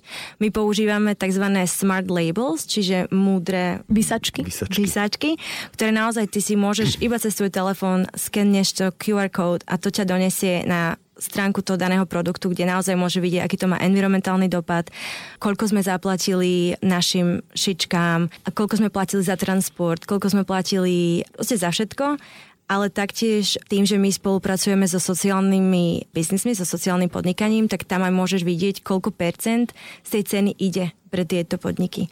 Ale ešte raz tá radikálna transparentnosť, aspoň naozaj pre mňa, má to byť niečo, čo je, že to môžeš jednoducho prečítať, ľahko nájsť a je to pravdivá informácia. Čiže vy poskytujete svojim klientom a svojim zákazníkom vyúčtovanie už pri kúpe toho produktu alebo v prípade, v prípade záujmu o produkt, že jednoducho vyložíte všetky karty na stôl. Tak, lebo naozaj robili sme to zodpovedne. Čiže a my vlastne chceme ísť aj príkladom iným značkám, že naozaj sa to dá. Áno, mm. je to drahšie, ale tak poďme robiť spolu ten štandard aby to bolo lacnejšie. Ono sa to dá, ale keby tie značky vyložili aj iné karty na stôl a človek by videl, že tej šičke zaplatili 0,05 centa, tak by si to tričko asi nekúpil. Tak ja len chcem povedať, že napríklad výroba nášho trička, keď takže sme transparentní, tak my platíme 25 líbier len za vlastne to, že to šijú a 20 líbier za materiál. A ešte plus máme organickú bavlnú nite, ktoré sú neskutočne drahšie. Nestoja 2 libry, 2 eurá, je to na eurá, ale stoja 13 eur uh-huh. za jednu niť. Ešte používate špeciálny ľan? Áno, používame ľan. Používame dva typy ľanu. Jeden je z uh, Francúzska, rastie vo Francúzsku, uh-huh. ale tak ide do Polska a tak ide do Belgicka, kde končí jeho spracovanie a používame jeden, ktorý je z Talianska a ide do Portugalska, do takej malej rodinej firmy, kde sa spracúva.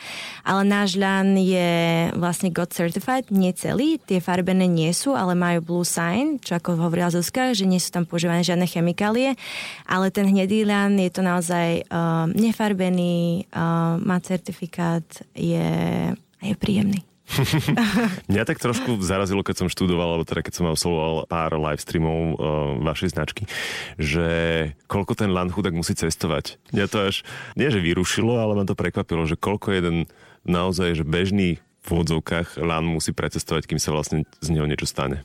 No to sme ešte len v Európe, ale keď si no. zoberieš nejakú, nejaký no. iný kus oblečenia, ktorý v mm. konvenčnej značke precestuje toľko, čo ty neprecestuješ za, za celý život, život tak... No.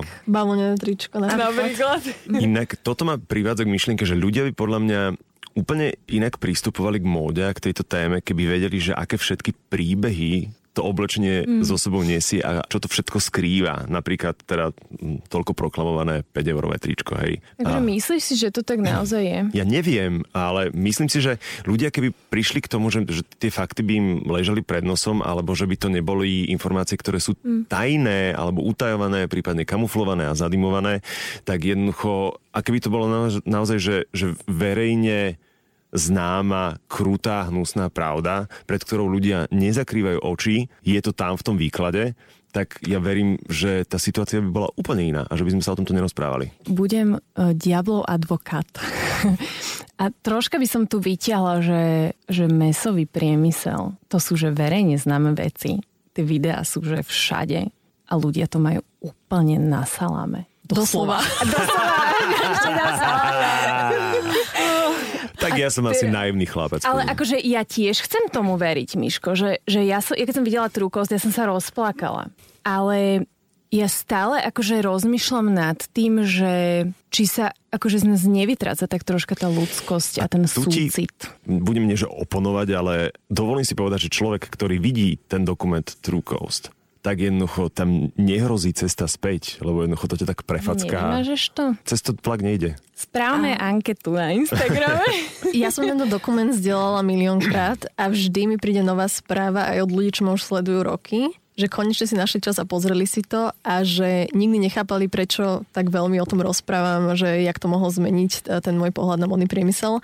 Skoro každý mi napíše, že pri ňom aj plakal, takže verím, že ten človek si naozaj z toho niečo odnesie. Ja si myslím, ale to sa len k tomu vrácem naspäť, ak môžem, mm-hmm. ako sú na tom Slováci s udržateľnou modou. A on to chcem povedať, že čo ja vidím, že naozaj o tom rozprávam, nežijem tu, ale rozprávam o tom veľa, veľa, veľa, tak naozaj niektorí ľudia sa nasieknú, zasadíš to nejaké semienko, ktoré rastie, oni to dávajú ďalej, ale je veľa ľudí, ktorí, dajme tomu ešte raz povieme tej mladej generácii, pretože je to paradoxné, že je to generácia, ktorá naozaj robí tie Fridays, tie piatky, kde sú za... Klimatické štrajky. Tak, ďakujem Paradoxne je to vlastne skupina ľudí, ktorí nakupujú najviac. Uh-huh. Hej, čiže čo tým chcem povedať, že, že musí tam začať byť niekde to malé presvedčenie, kedy ja chcem byť lepším človekom. Alebo keby naozaj, že, alebo presne, treba sa naozaj edukovať, edukovať, vzdelávať, vzdelávať a tie informácie potom oni raz kliknú. Či už Buď... Ja si myslím, že tá informácia, alebo teda to presvedčenie tam už trošku musí byť tak. na to, aby si ten človek vôbec pozrel ten dokument. Mm-hmm. Takže to už je také dotiahnutie. Lebo... Alebo aby bol vôbec ochotný rozprávať o tej téme, prípadne mať otvorenú mysel, byť pripravený prijať tú informáciu. Nie každý to chce vidieť, no. Mm, ktoré zistenie vás prefackalo? že modný priemysel za, od 90. rokov, čiže za 30 rokov, sa nie, že nezmenil k lepšiemu, ale sa stále zhoršuje. Že šičky v 90. rokoch v týchto západných krajinách zarábali ešte o 30% viac, ako zarábajú teraz. Vo, vo východných, nie? Uh, hej, pardon. Cestovala som na opačnú stranu. Hej, hej, hej, hej, hej, to som myslela. Tak to mi príde také zvláštne, lebo veľakrát je komunikovaná tá informácia, že dajme tomu, že vtedy zarábali 250 a teraz 550 a každý, že wow, že to je náraz, že teraz si musia uh, užívať. užívať, užívať dovolenky a mať krásny život. Ale nikto si neuvedomuje tú infláciu celkovo tých peňazí v tej danej krajine, že aj ceny všetkého tam išli hore mm-hmm. a keď sa to proste spriemeruje, tak tí ľudia sú na tom ešte horšie, ako boli.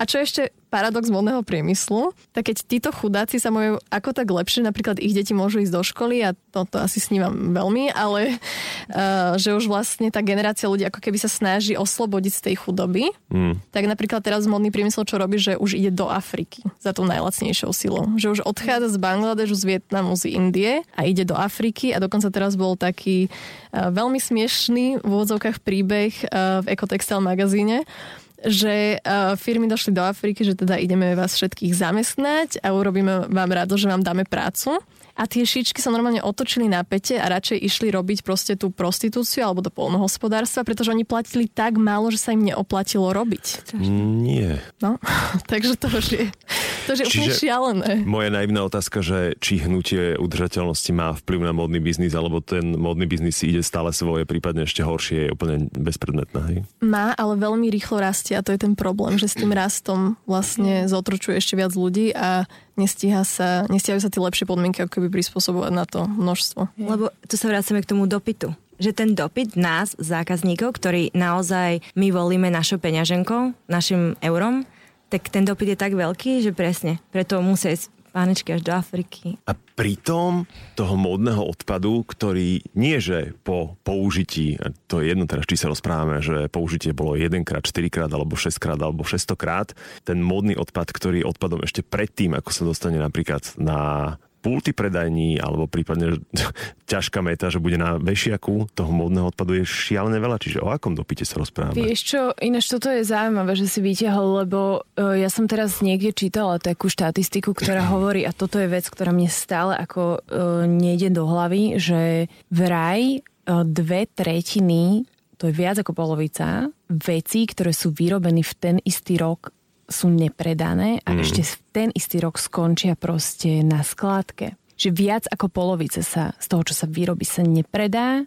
a ide proste, že okamžite ako odpad, to je prvá vec. A teraz hej, že tvoja otázka, že či sa to mení alebo nemení, ja si nemyslím, že môžeme povedať, že sa to nemení. Vieš, akože mení sa to. Už iba, keby sme teraz išli, že neposudzovať, tak iba si pozrite okolo seba, koľko teraz slova udržateľný vidíte. A teraz, že neposudzujme, že či je to greenwashing alebo nie je to greenwashing. Lebo je to niečo, čo sa nám akože absolútne dostáva do života. Mm. A ja si v niečom myslím, a teraz kľudne ma upálte, že ja v niečom ďakujem všetkým tým fast fashion reťazcom za to, že hovoria, že, že nejaká udržateľnosť vôbec existuje. Lebo oni majú takú silu a oni tým infikujú rôznych ľudí, ku ktorým by sme sa v živote nedostali počuješ to prvýkrát, počuješ to druhýkrát, počuješ to 150 krát a možno ti niekedy klikne a povieš si, že počkaj, ale že čo táto firma proste rozpráva o udržateľnosti, že nie je to blbosť náhodou? A zrazu máme toho človeka na našej strane. Yes. Oni sa tak trošku zavarili, mám pocit, že Absolútne, však iba si pozri, vieš, ako sa fast fashion reťazce prepierajú, že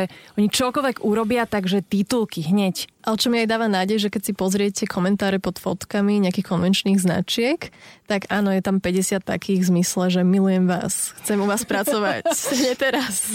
Ale potom je tam taký ten komentár, že Really? Že kto, urobil, kto vyrobil moje oblečenie, alebo že pay up, to je teraz taká mhm. prebiehajúca kampaň, lebo modné značky sa rozhodli, že od mája proste nevyplatia svojich dodavateľov. Od marca. Od marca, pardon. Uh, pretože si proste povedali, že oni nemusia, takže vyrobené uh, oblečenie v krajinách tretieho sveta tam proste stojí a čaká, že čo sa s tým stane, pretože ľudia nedostali zaplatené. Takže čo tým chcel autor povedať, dopovie Zuzka. uh, nič, ja som len teda ako chcela vlastne povedať, ja v niečo niečom cením akúkoľvek zmenu od akýkoľvek značky. Mm-hmm. Cením to, keď povie luxusná značka, že nebude proste prispiať k tomu, aby boli sezóny, že nebude robiť 6 prehliadok, ale vrátia sa k dvom. Cením to, keď proste nejaká značka vymení bavlnu aj iba za to, že je to Better Cotton Initiative. Cením to, že, že začnú mať certifikovaný materiál. Akože ja si myslím, že je dôležité, aby to tie značky akože robili a je to super, že to robia. Nie je OK, keď zavadzaš. Mm ale aj to je v niečom prospešné, lebo sa šíri tá myšlienka. Od nás samých alebo od ľudí, ktorých chceme v úvodzovkách pozitívne infikovať, chceme, aj prizvukujeme, že netreba ísť a nie je zdravé ísť zo 100 na 0, čiže to isté nemôžeme očakávať aj od značiek. Je to proces. A takisto si myslím, že aj my máme byť inšpiráciou. A tak ako ty a tvoje smeti, ak môžem, tak ja si myslím, že poznámka, poznámka, naozaj je to inšpiratívne a vidíš, aký to má dopad na ľudí a ako ich inšpiruješ a ako naozaj tiež idú a možno to nezdvihnú, ale všimnú si to. A je tam nejaká tá odozva. Čiže ja si myslím, že to, čo som sa za tie roky naučila, lebo taktiež ja som bola taká ekopolícia medzi mojimi priateľmi a Aj, rodinou. Teším Áno, a že a vieš, odkiaľ to je vyrobené a čo máš na sebe a takto, tak som si vlastne povedala, že OK, budem trocha ticho, keď si ten človek chce zobrať sáčok, si ho zoberie, keď si chce kúpiť bavlnie tričko, si ho kúpi, ale idem nejakou to inšpiráciou a snažím sa potom nejakými faktami, že ak si to človek kúpi balnené tričko, tak sa snažím začať mať tú diskusiu, že koľko si myslíš, že vody sa využilo pri výrobe tohto trička. Tak schválne. No, tak schválne. ABC. Koľko? ABC. Boa. 100. Nie, tak naozaj priemer, priemer eh, je 2700 litrov. Dočítala som sa, že za rok sa použije voda, ktorú by mohlo piť 110 miliónov ľudí ročne. Okay. Čiže to je neskutočne veľa vody, ktorú my si neviem predstaviť, pretože opäť tie čísla sú tak veľké, že môžeme to dať možno na bazény. Je to neskutočne veľa vody. Ty si sa pýtal k tej otázke, že čo je pre mňa udržateľnosť. A... To bola asi pred hodinou. Áno, ale ja sa k tomu ešte aj tak chcem vrátiť. A ja mám asi tri takéto veci. Na, najskôr zistíme, že ste ešte stále tam. Halo? Ticho. Um, toto chcem povedať, že pre mňa tá udržateľnosť, že nie je o značkách, nie je o oblečení, ale že je o živote. To nadviažem na toto, že pre teba je udržateľnosť život. Pre mňa je udržateľnosť spôsob, akým ja žijem. A uvedomila som si to, vieš, kedy, keď som odišla z práce a začala som akože pracovať na svojom vlastnom projekte. Ja som vtedy zistila, že ja som že workoholik, ako hovado. Že ja som, ja som dosť lenivý človek a, a aj v práci som si vždycky našla spôsob, ako to tak akože, mm, tak to nejako proste spraviť, aby som nemusela, vieš, veľa energie minúť. Pre, prešumieť. Tak prešumieť okolo. a keď som vlastne začala sa zaoberať modou a organizovať tie svopy a proste prednášky a tak, mňa to začalo hrozne baviť. A ja som si vtedy uvedomila, že pre mňa bolo úplne v pohode robiť, že 16 hodín denne, že bez víkendov, že stále iba robiť, proste čítať niečo, vieš. Ja som myslím, že v decembri mala také mini výhoretie, kedy ja som že nenávidela svoju prácu. Pre mňa to bol taký šok, že ale počkaj, že veď toto je niečo, čo ja chcem robiť že do konca života. Mm.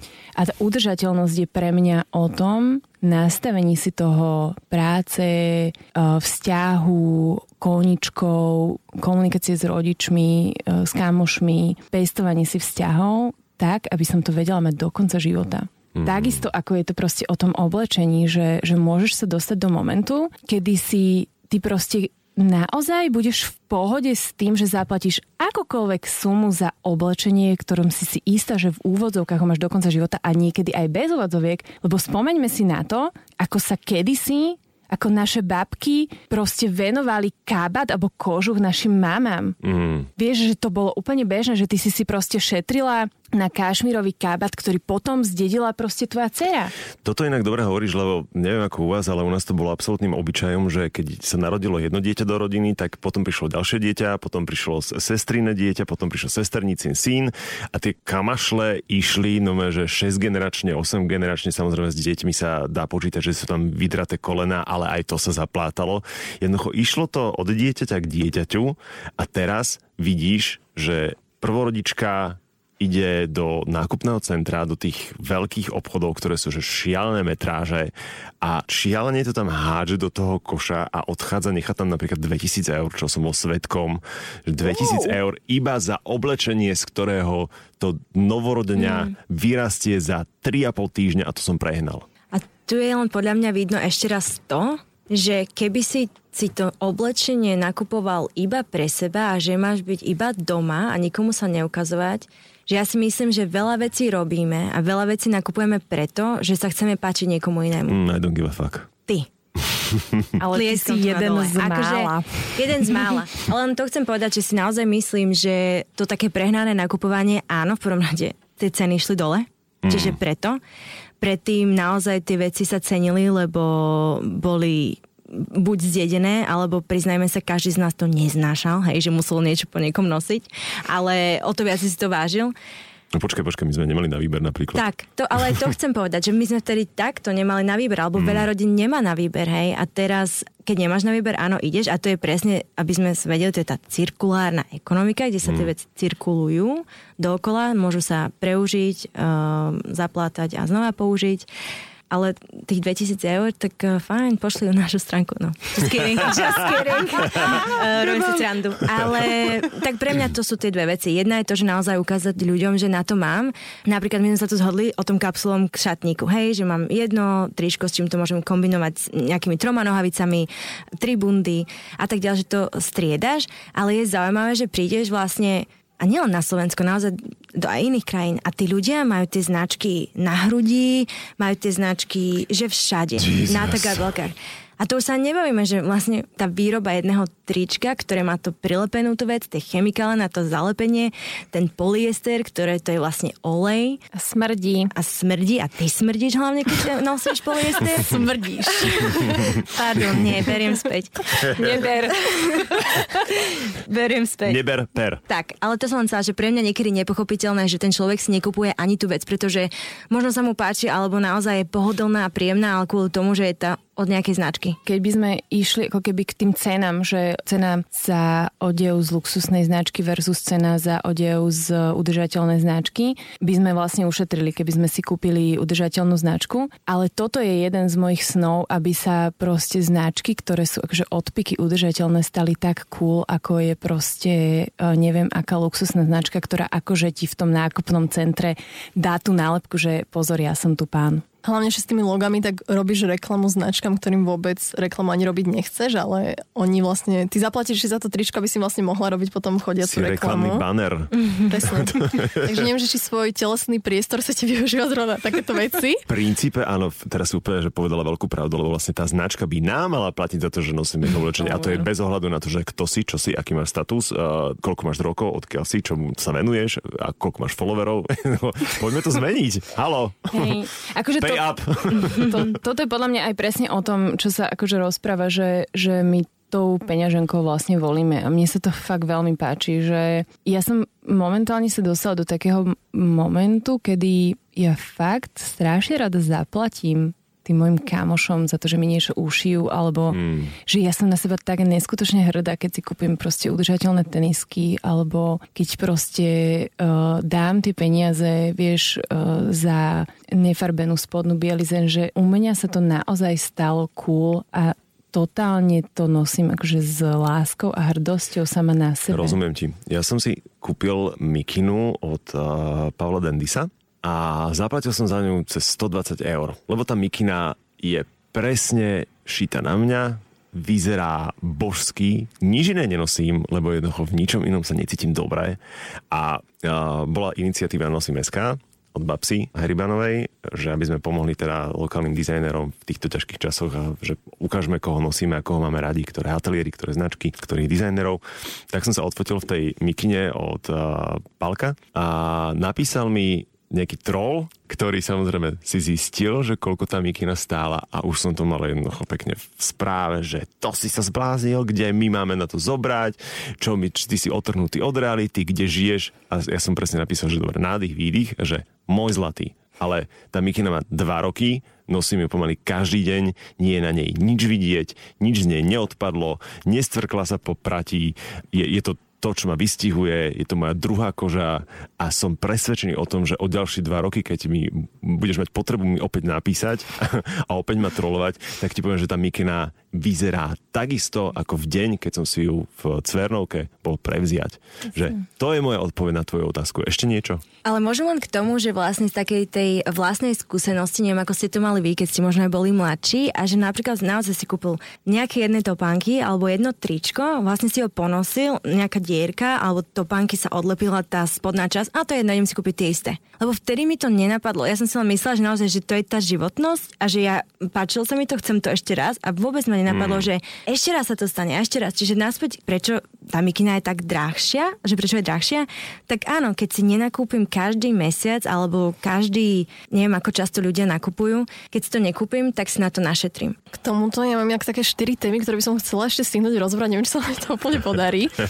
Ale také štyri paradoxy, alebo že najčastejšie, čo sa ma ľudia pýtajú, tak možno taký statement číslo jedna, že udržateľnosť absolútne nie je len pre bohatých pretože možno z toho, čo sme tu za tú hodinu niečo povedali, tak ste mohli zistiť, že udržateľný život vlastne ako keby sa snaží o to, aby ste tie peniaze skôr šetrili, mm. ako míňali. A investovali rozumne. A investovali rozumne. Potom druhý taký paradox, že tá rýchla moda, alebo celkovo ten nezodpovedný modný priemysel neškodí len tým ľuďom z tretieho sveta a na druhej strane sveta, ale že jednoducho aj tie chemikálie, ktoré v tom oblečení sú, tak následne nosíme a škodí to aj nám. Potom, že drahšia móda znamená udržateľnejšia, lebo veľa ľudí má pocit, mm. že keď si kúpim kabelku za 1200 eur, tak určite musela byť vyrobená v lepších podmienkach ako niečo, čo stálo 50. A štvrtá vec, keď prestanem nakupovať fast fashion, čo budú šičky v Bangladeži robiť. Preto som to povedala, že nebudú mať čo žrať.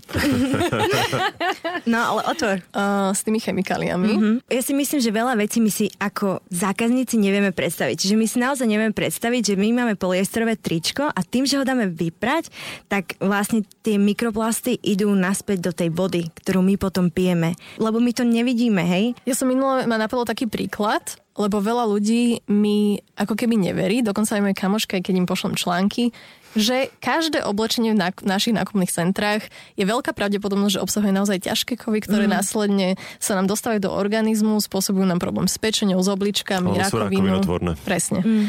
No a ono je to veľmi ťažké si to predstaviť, tam je hlavne problém s tými farbivami, alebo mm. celkovo, že to tričko, dajme tomu, hovorím o tričku, ale tak platí to pre každý kúsok oblečenia, sa namáča do rôznych vecí, napríklad, aby sa menej krčilo, tak sa na, namočí do formaldehydu. Toto sa vlastne používa aj na mŕtvoly, potom, aby sa vlastne, aby Také ostali mm, v lepšom stave, aby boli udržateľné. To sa vlastne akože udržíš v tom tričku, ja si ja v tom problém.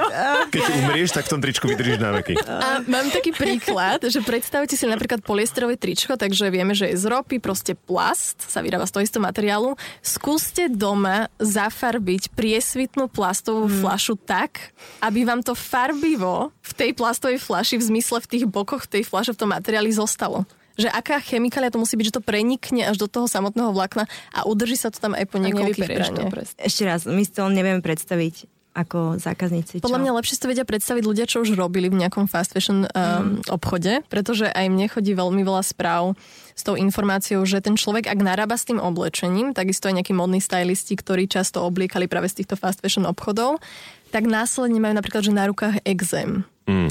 Ale zafarbené. Nestane sa ti, že ľudia majú zafarbené nohy od rifly, napríklad, keď prší a veľa ľudí si ako keby nedáva do súvislosti, že tá farba neostáva len na pokožke. Ono je to, keď si dáš krém na ruku, proste po chvíli on niekam zmizne, že on mm. sa to mhm. všetko aj potom, nehovorím, že všetko, ale veľa z toho sa dostane napríklad aj do krvného obehu.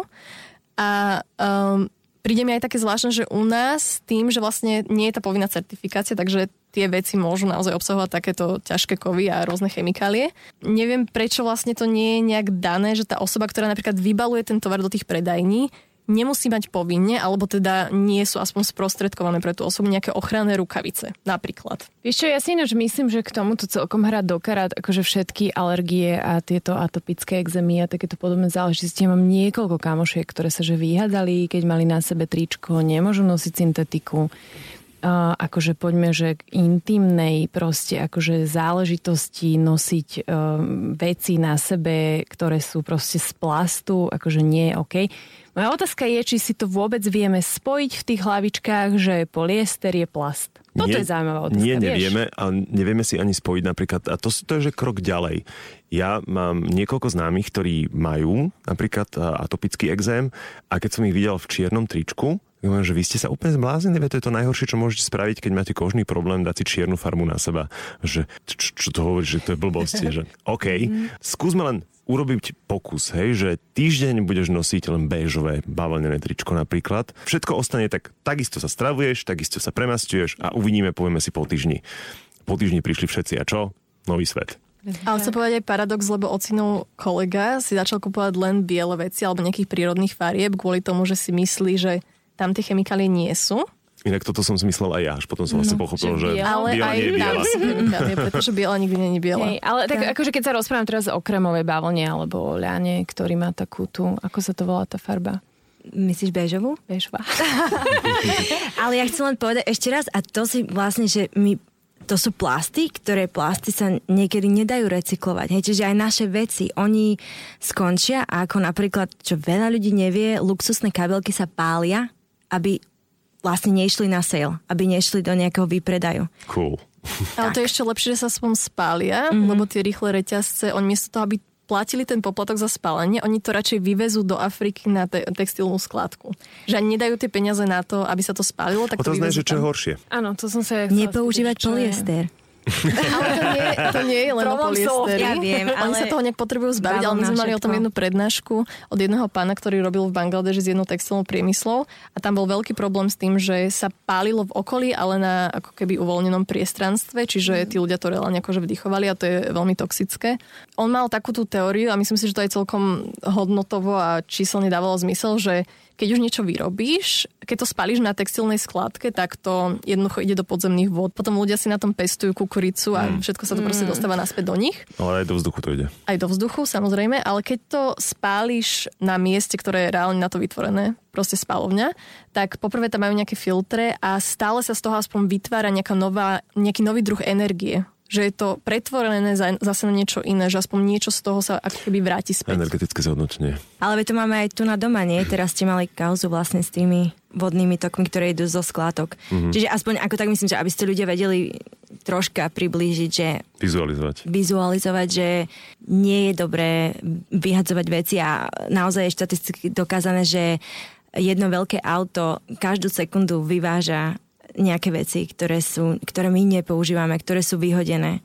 Čiže tam sa vraciame naspäť buď tej spotrebe, alebo naozaj kupovať si materiály ako ľan, konope, organická bavlna, ktoré sú aj rozložiteľné. Čo ten predsudok, že drahšia móda je udržateľnejšia? Čo akože v istom zmysle podľa mňa môže platiť, lebo sa dá predpokladať, že napríklad uh, kabelka, keď už teraz sme načrtli kabelky, ktorá je z luxusnejšej značky, tak je asi lepšie prepracovaná a vydrží dlhšie ako z nejakého bežného reťazca. Podľa mňa v tomto prípade by sa to skôr dalo pretvoriť na, že udržateľnejšia značka je drahšia, ale spätne to neplatí že drahšia móda je udržateľnejšia. Mm. Ešte tuto ja mám jednu iba takú vec a to je, že predpokladajme, že si našetríš na tú jednu drahú vec a naozaj ju budeš nosiť, lebo je to proste masterpiece.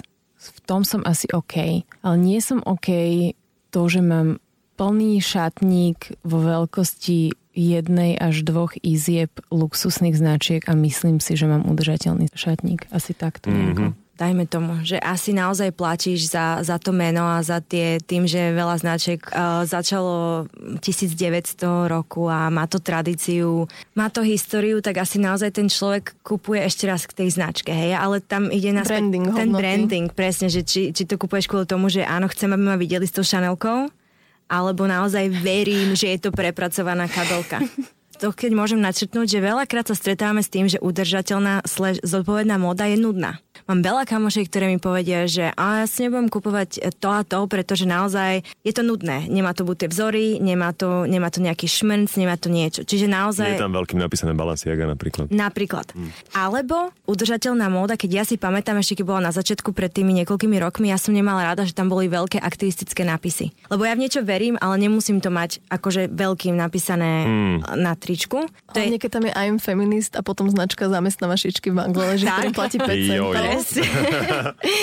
ale, ale takto, že ja si myslím, že už teraz udržateľné značky verím, že aj my, že sa snažíme, ty počúvaš tých zákazníkov, čo chcú, snaží sa tie veci robiť, aby boli na viacero spôsobov, aby sa dali využiť viacej, že nie sú nudné. Ale to je tiež, to spadá do tej kolónky, že cesta je cieľ, že jednoducho ideš step by step, že krok tak. za krokom, tak ako ľudia sa v tom nejako nachádzajú, tak aj tie značky jednoducho sa v tom musia nájsť. Momentálne si myslím, že okrem rôznych ďalších revolúcií, že žijeme aj modnú revolúciu v tomto zmysle. Ja by som chcela vidieť výraz na tej ľudskej tvári, keď niekto, kto nakúpi len luxusný tovar, v zmysle, že dáš 1200 eur za kabelku, že keby videli tak transparentne, ako to robí vaša značka Tonka, že presne, že kam šli tie peniaze a zistia, že reálne tá kabelka stala 50 eur. Na výrobu. A oni za ňu zaplatili 1200. Tak. Že či aj tak by boli ochotní zaplatiť toľko za ňu, keď vedia, že mm. Tie šičky tiež boli v otrasných podmienkach, takisto ako fast fashion značky a veľakrát tá kvalita ide veľmi uh, dole. Viem, čo myslíš, ale nechcem škatulkovať, ale nemyslím si, že ľudia, ktorí majú takýto prístup k peniazom a takýto prístup k móde, že majú až taký morálny kredit, ale čo s výnimkam samozrejme. Ja by som povedala ešte jednu zaujímavú vec k tým eh, luxusným značkám. Možno ľudí, ktorých to vlastne zaujíma, že ako tento priemysel funguje, tak bolo to v minulom storočí, keď do mestečka Prato v Taliansku a doniesli vlastne ľudí z Číny, teda čínske šičky a vybudovali tam nejaké továrne, daj, no bolo to, že aj podzemou, vieš, že tam nemali okna, jednoducho tam naozaj boli, že na tajnáša, zobrali im pasy a vlastne držali ich tam ako takých, no otrokov sa to dá, mm. aj teda reálne to tak bolo. A urobili to kvôli tomu, aby stále mohli povedať, že je to made in Italy. Lebo za tým made in Italy stojí v dnešnej dobe je to naozaj, keď niekto vidí, že to Made in Italy sa za tým predstaví kvalitu, pretože to tak niekedy bývalo. Ale kto má záujem si o tom nájsť viac, tak ak si dáte práto, aj o tom rôzne dokumenty, že už to nie je Made in Italy, ale Designed in Italy, by sa to mhm. vlastne dalo predstaviť. Ja mám k tomu takú, akože vieme toto akože generalizovať, lebo ja stále verím, že je aj to umenie tej krajčiriny a že naozaj sú kúsky, ktoré sú proste robené ti na mieru a, a sú akože stále šité s tou láskou. A vieš, že, mm. že či to akože naozaj, vieš, lebo ja, ja fakt verím, že sú značky alebo sú časti nejakých kolekcií, ktoré sú stále robené uh, poctivo. Určite. Vieš, že, že len toto by som akože chcela, aby to odznelo, že akože nehaďme to všetko. Jasne. Vieš, lebo aj určite aj tí dizajneri robia tú svoju prácu, alebo vieš, tí krajčíri a, a majú to, to čaro tej ja napríklad, tvorby. Ja napríklad verím, že Trace Collective, že vy máte šťastné šičky napríklad.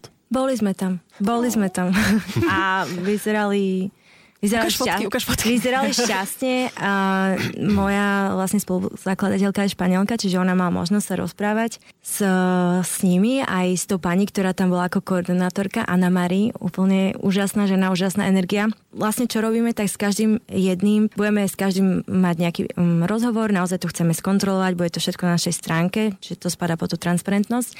A boli sme tam a veľmi ma zobralo to, že naozaj nerozumela som španielčine, ale to s akou, takou vášňou a s takým naozaj presvedčením. Potom tam aj padli slzy, pretože ona rozprávala o tom vplyve, ktorý majú na tie šičky, pretože tie šičky sú zväčša ženy, ktoré prídu buď zo sociálne slabších rodín alebo z väzenia a môžu sa opäť zaradiť do, e, do spoločnosti. Čiže ten ich kapitál je znova nejako e, preinvestovaný a používa sa na vzdelávanie tých šičiek. Ale on to chcem povedať, že Áno, vyzerali šťastnejšie.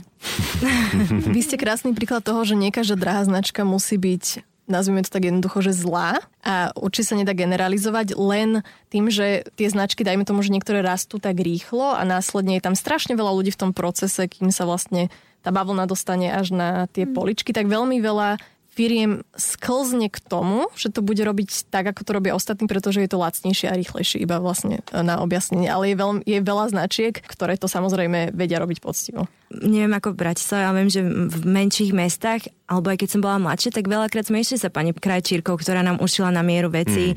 Že ja si myslím, že naozaj ľudia žijú aj udržateľne, len sa o tom nerozpráva, že je to udržateľnosť a oni to majú v sebe, majú to sebe, len to treba áno, ešte viacej a do iných smerov. Už ja si myslím, že to všetci máme v sebe, vieš, akože mm. toto není, že rocket science, ktorú sme teraz vymysleli, Nie. vieš, akože... No, sme vyrástli a to je niečo, čo máme mm-hmm. zakorenené, len potom nám trošku uletel dekel, lebo sme mali možnosti. Ja si myslím, že základná rakovina našej spoločnosti je v tom, že nám zašibalo z toho, že koľko máme možností, že sme mm. sa rozmaznali tým, čo všetko môžeme. Mm. Za lacný peniaz. A trošku nám to uletelo, no. Keď sme spomenuli tie šičky, tak eh, čo by sa teda teoreticky stalo so šičkami, keby sme prestali nakupovať? Vieš čo, ja si nemyslím, že sa to stane že zo dňa na deň, to je prvá vec. A dokonca si ani nemyslím, že... Sa to stane. Že, áno.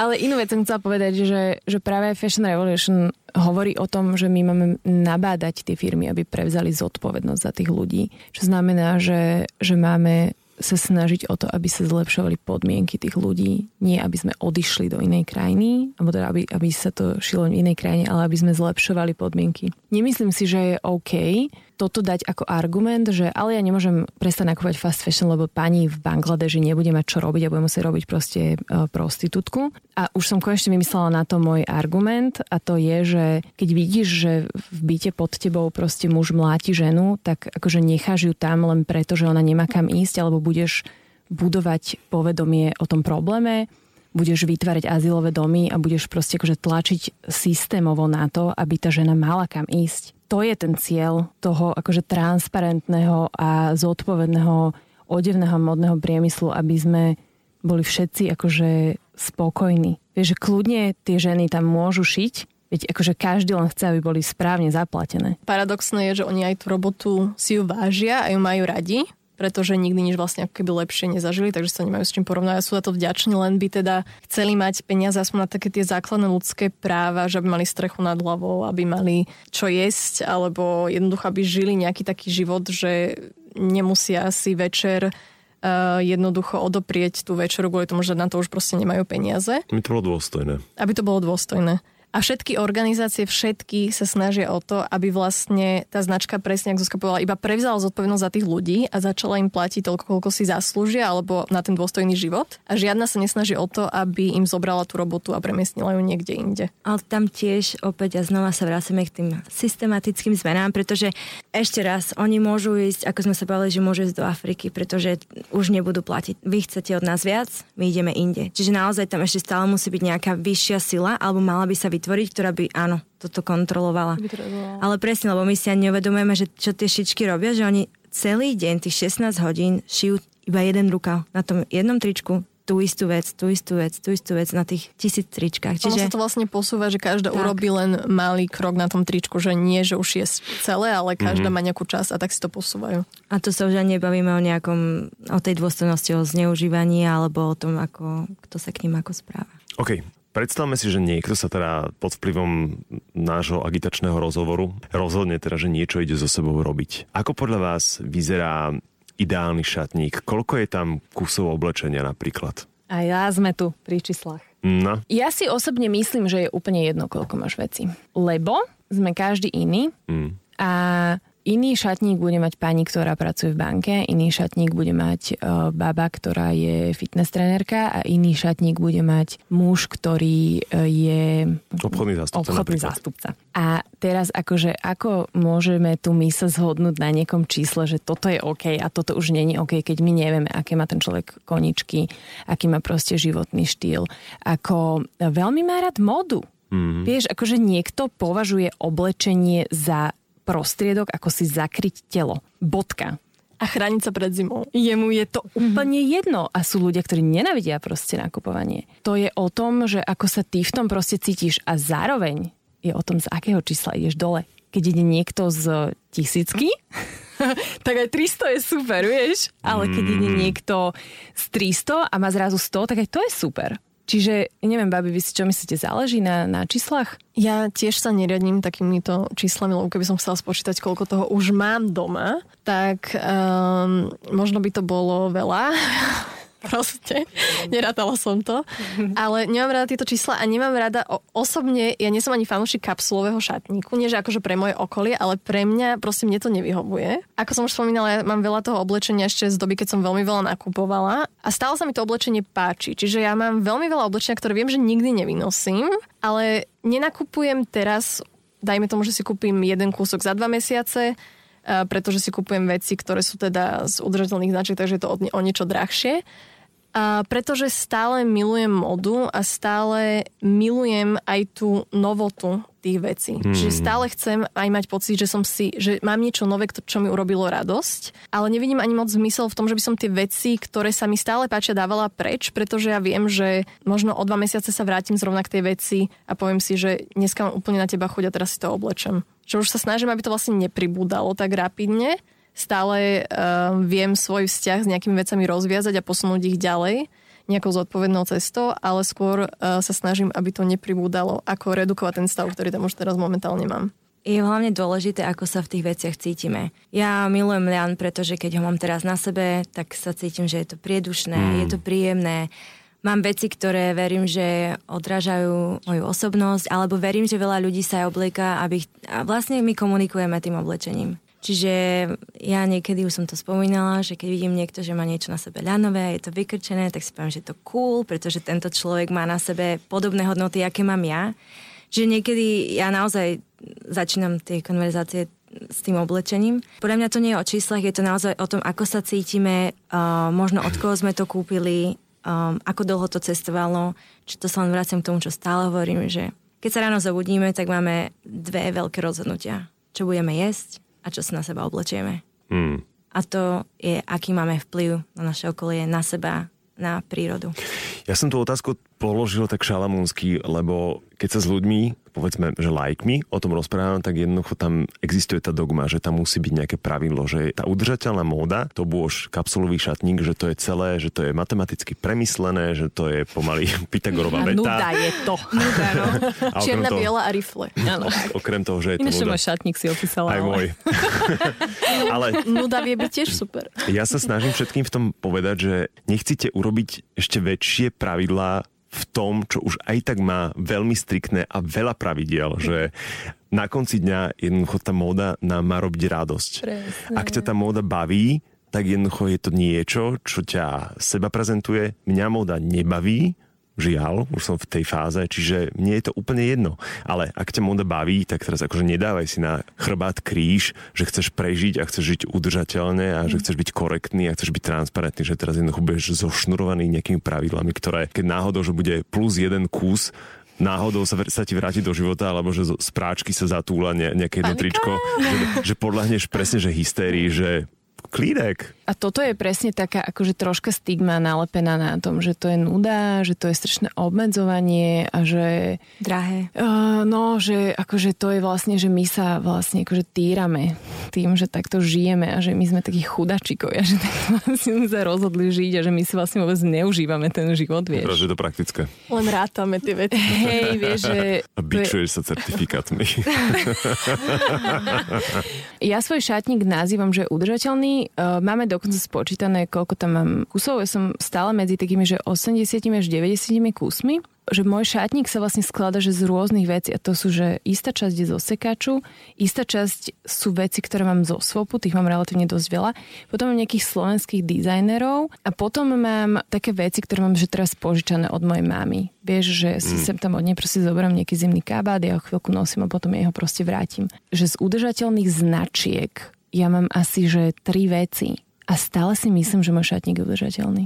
Lebo aj keď nakupujete v udržateľných značkách, tak stále to má za sebou obrovskú stopu, takže zase netreba si uletieť, že teraz som nakupoval 5 rokov 700 kusov mesačne vo fast fashion a teraz to iba premením na tú udržateľnú módu a zrazu to bude všetko vygumované a v poriadku. A podľa mňa to je opäť a znova aj o tých množstvách, pretože neviem ako vy, ale mne sa niekoľkokrát stalo, že som nakupovala v sekači a ja som tie veci nemala. Alebo mala som ich veľmi málo. Čiže to, že nakupujem sekači, áno, je to udržateľne, dávam veciam druhý domov, druhú šancu, ďalší príbeh. Ale ja si myslím, že je to o tej kvantite a kvalite a ja osobne, ja som sa neza, nezaoberala tým, či môj šatník je udržateľný, pretože viem, že nakupujem zodpovedne.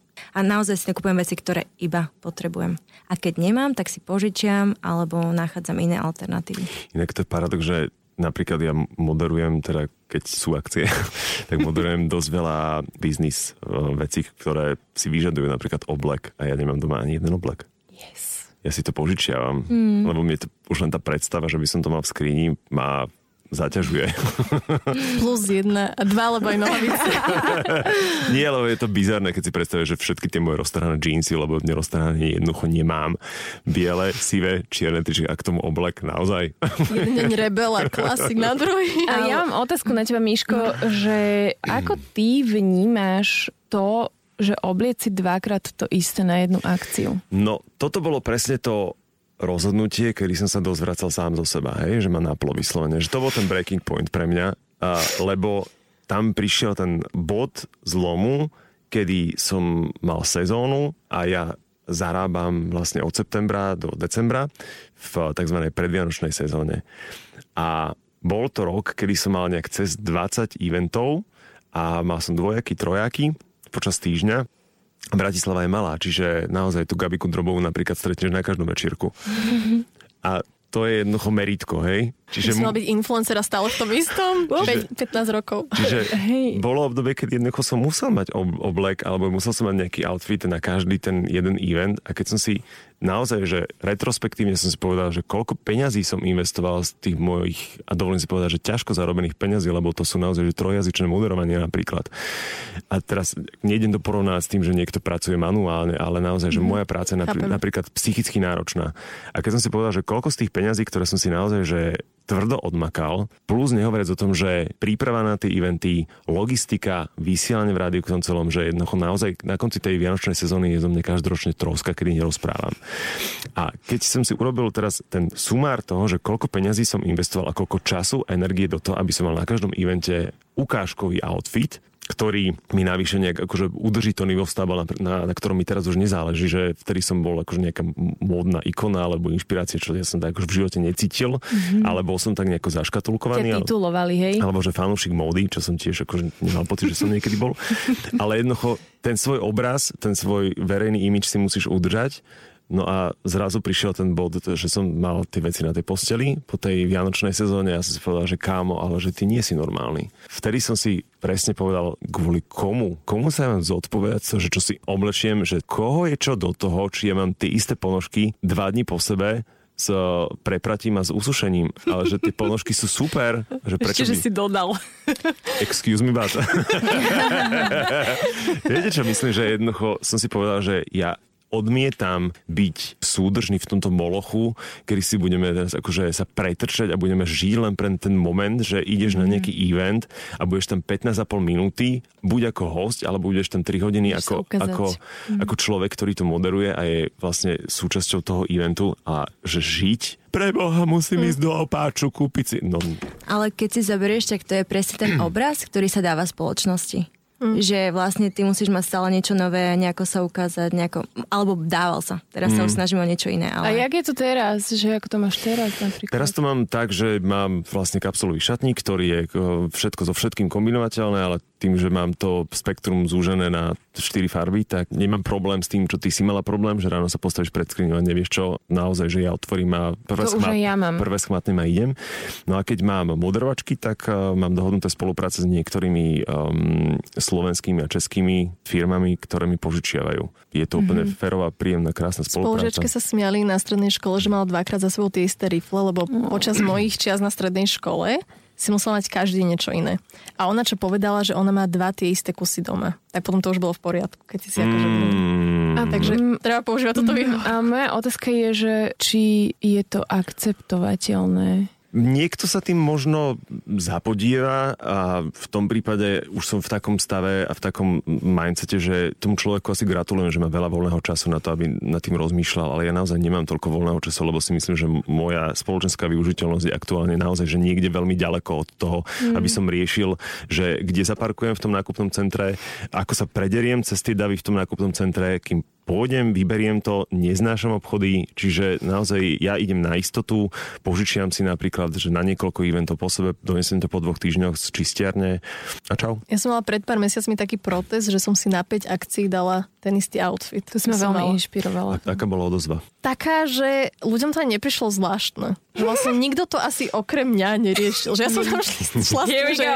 idem proste motivovať ľudí a potom možno opäť sa môžeme vrátiť k tomu, že ani tí ľudia možno to až tak veľmi neriešia, ako my už máme vytvorený ten imidž o tých ľuďoch, že... Ono, keď Záleží aj v akej spoločnosti. Keď samozrejme. si uvedomíte, že čo je to za hlúposť len sa tyranizovať tým, že musíš byť na každom evente nejako oblečený, keď si zoberieš, že koľko tam je ľudí, že ja neviem, že eventy sú od 50 do, do 140 ľudí napríklad, že ten človek nemá šancu si reálne zapamätať, že čo ty máš, akože to musí byť fakt, že fashion freak. Opäť človek, ktorý má veľa voľného času a veľa voľnej kapacity v hlave na to, aby riešil, že čo ty máš, to je len my si vkladáme nejaké obrazy, že, že takto by to malo byť, alebo jednoducho jednoducho je tam nejaký diktát. V tomto momente mi je to úplne jedno.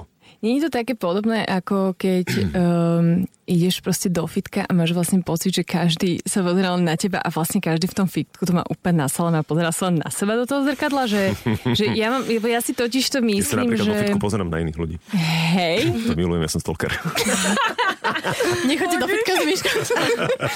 Lebo vieš, že ja mám, ja tak ako sa zamýšľam vlastne častokrát sama v sebe, že ja si osobne myslím, že my ľudia sme absolútne sebastrední a že vieš, jediné, čo vidíme, sme vlastne my, lebo vieš... A to je presne hovorím, že hlavne zo seba neodpadávajme. Preto mi potom príde také, že, že vieš, toľko ľudí podľa mňa, ako má tak nízke sebavedomie aj na tých eventoch, že jediné, čo oni riešia, je, že kto rieši ich že či to není taká troška akože náša výmyslenosť, že niekto Samozrejme, že je rieši, to... že čo máme na sebe. My sme to dovolili zájsť až tak ďaleko, lebo jednoducho sme si vytvorili svet, v ktorom chceme, aby sme boli asi takto vnímaní, alebo čo je to za zvrátenosť, že v časopise v bulvárnom je, že kto to vynosil lepšie. Naozaj?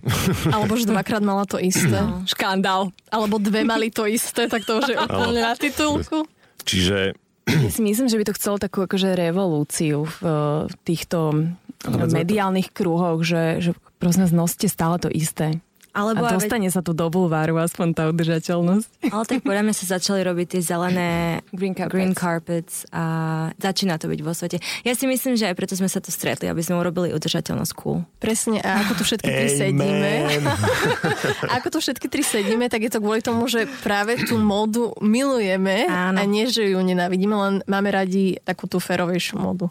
Ja napríklad módu neznášam. Prečo? Od istého momentu môjho života, jeden moment bol ten, ktorý som spomenul s tými eventami, ale mám v uh, histórii za sebou v svojom kurikulum vitae aj obdobie, kedy som pracoval v modnom magazíne, v tom čase najčítanejšom na Slovensku a potom sa mi stalo nejako, neviem v podstate, že ako sa to stalo, alebo som šéf-redaktorom ďalšieho magazínu a pracoval som s módou, mal som strašne veľa príležitostí a možností a šanci vidieť, ako sa vlastne ten módny biznis v tom najväčšom leveli na Slovensku robil. Jedna vec je to, že ma tá tvorba tých ľudí, fotografov, make-up artistov inšpirovala, že ma fascinovalo to, ako tí ľudia tú kreatívnu myšlienku pretvárajú na stránky časopisov. Že to bolo krásne, bolo to nablískané, bolo to naozaj že vysoko luxusné a pritom to napríklad neboli vždy tie najdrahšie veci, ale jednoducho bolo to tak vizuálne ľúbivé, že som si povedal, že to je jednoducho svet, ktorý ma inšpiruje ale zároveň je tam tá druhá strana mince.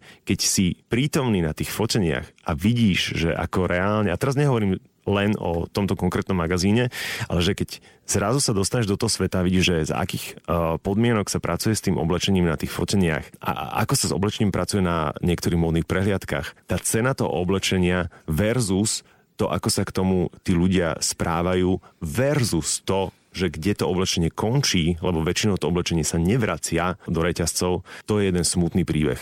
Plus navyše je tam ešte jeden taký podmotív, že vďaka tejto práci som bol v Budapešti.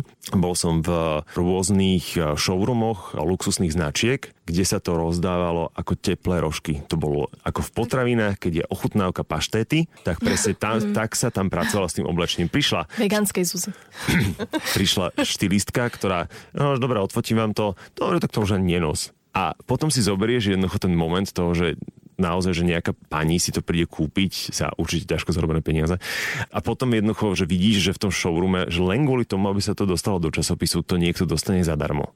A že aká je cena potom toho oblečenia, po prvé, a po druhé, že kde je rentabilita a po tretie, že kde je pointa. No a zodpovednosť. Ale tak, tak to je isto aj s tými influencermi, pretože ja to vidím teraz ako značka, že naozaj, keby že sa chceme presadiť, tak uh, všetci nám z každej strany vravia daruj, daruj, daruj ale tá výroba je tak drahá, že naozaj napríklad my sa nemôžeme dovoliť, hej.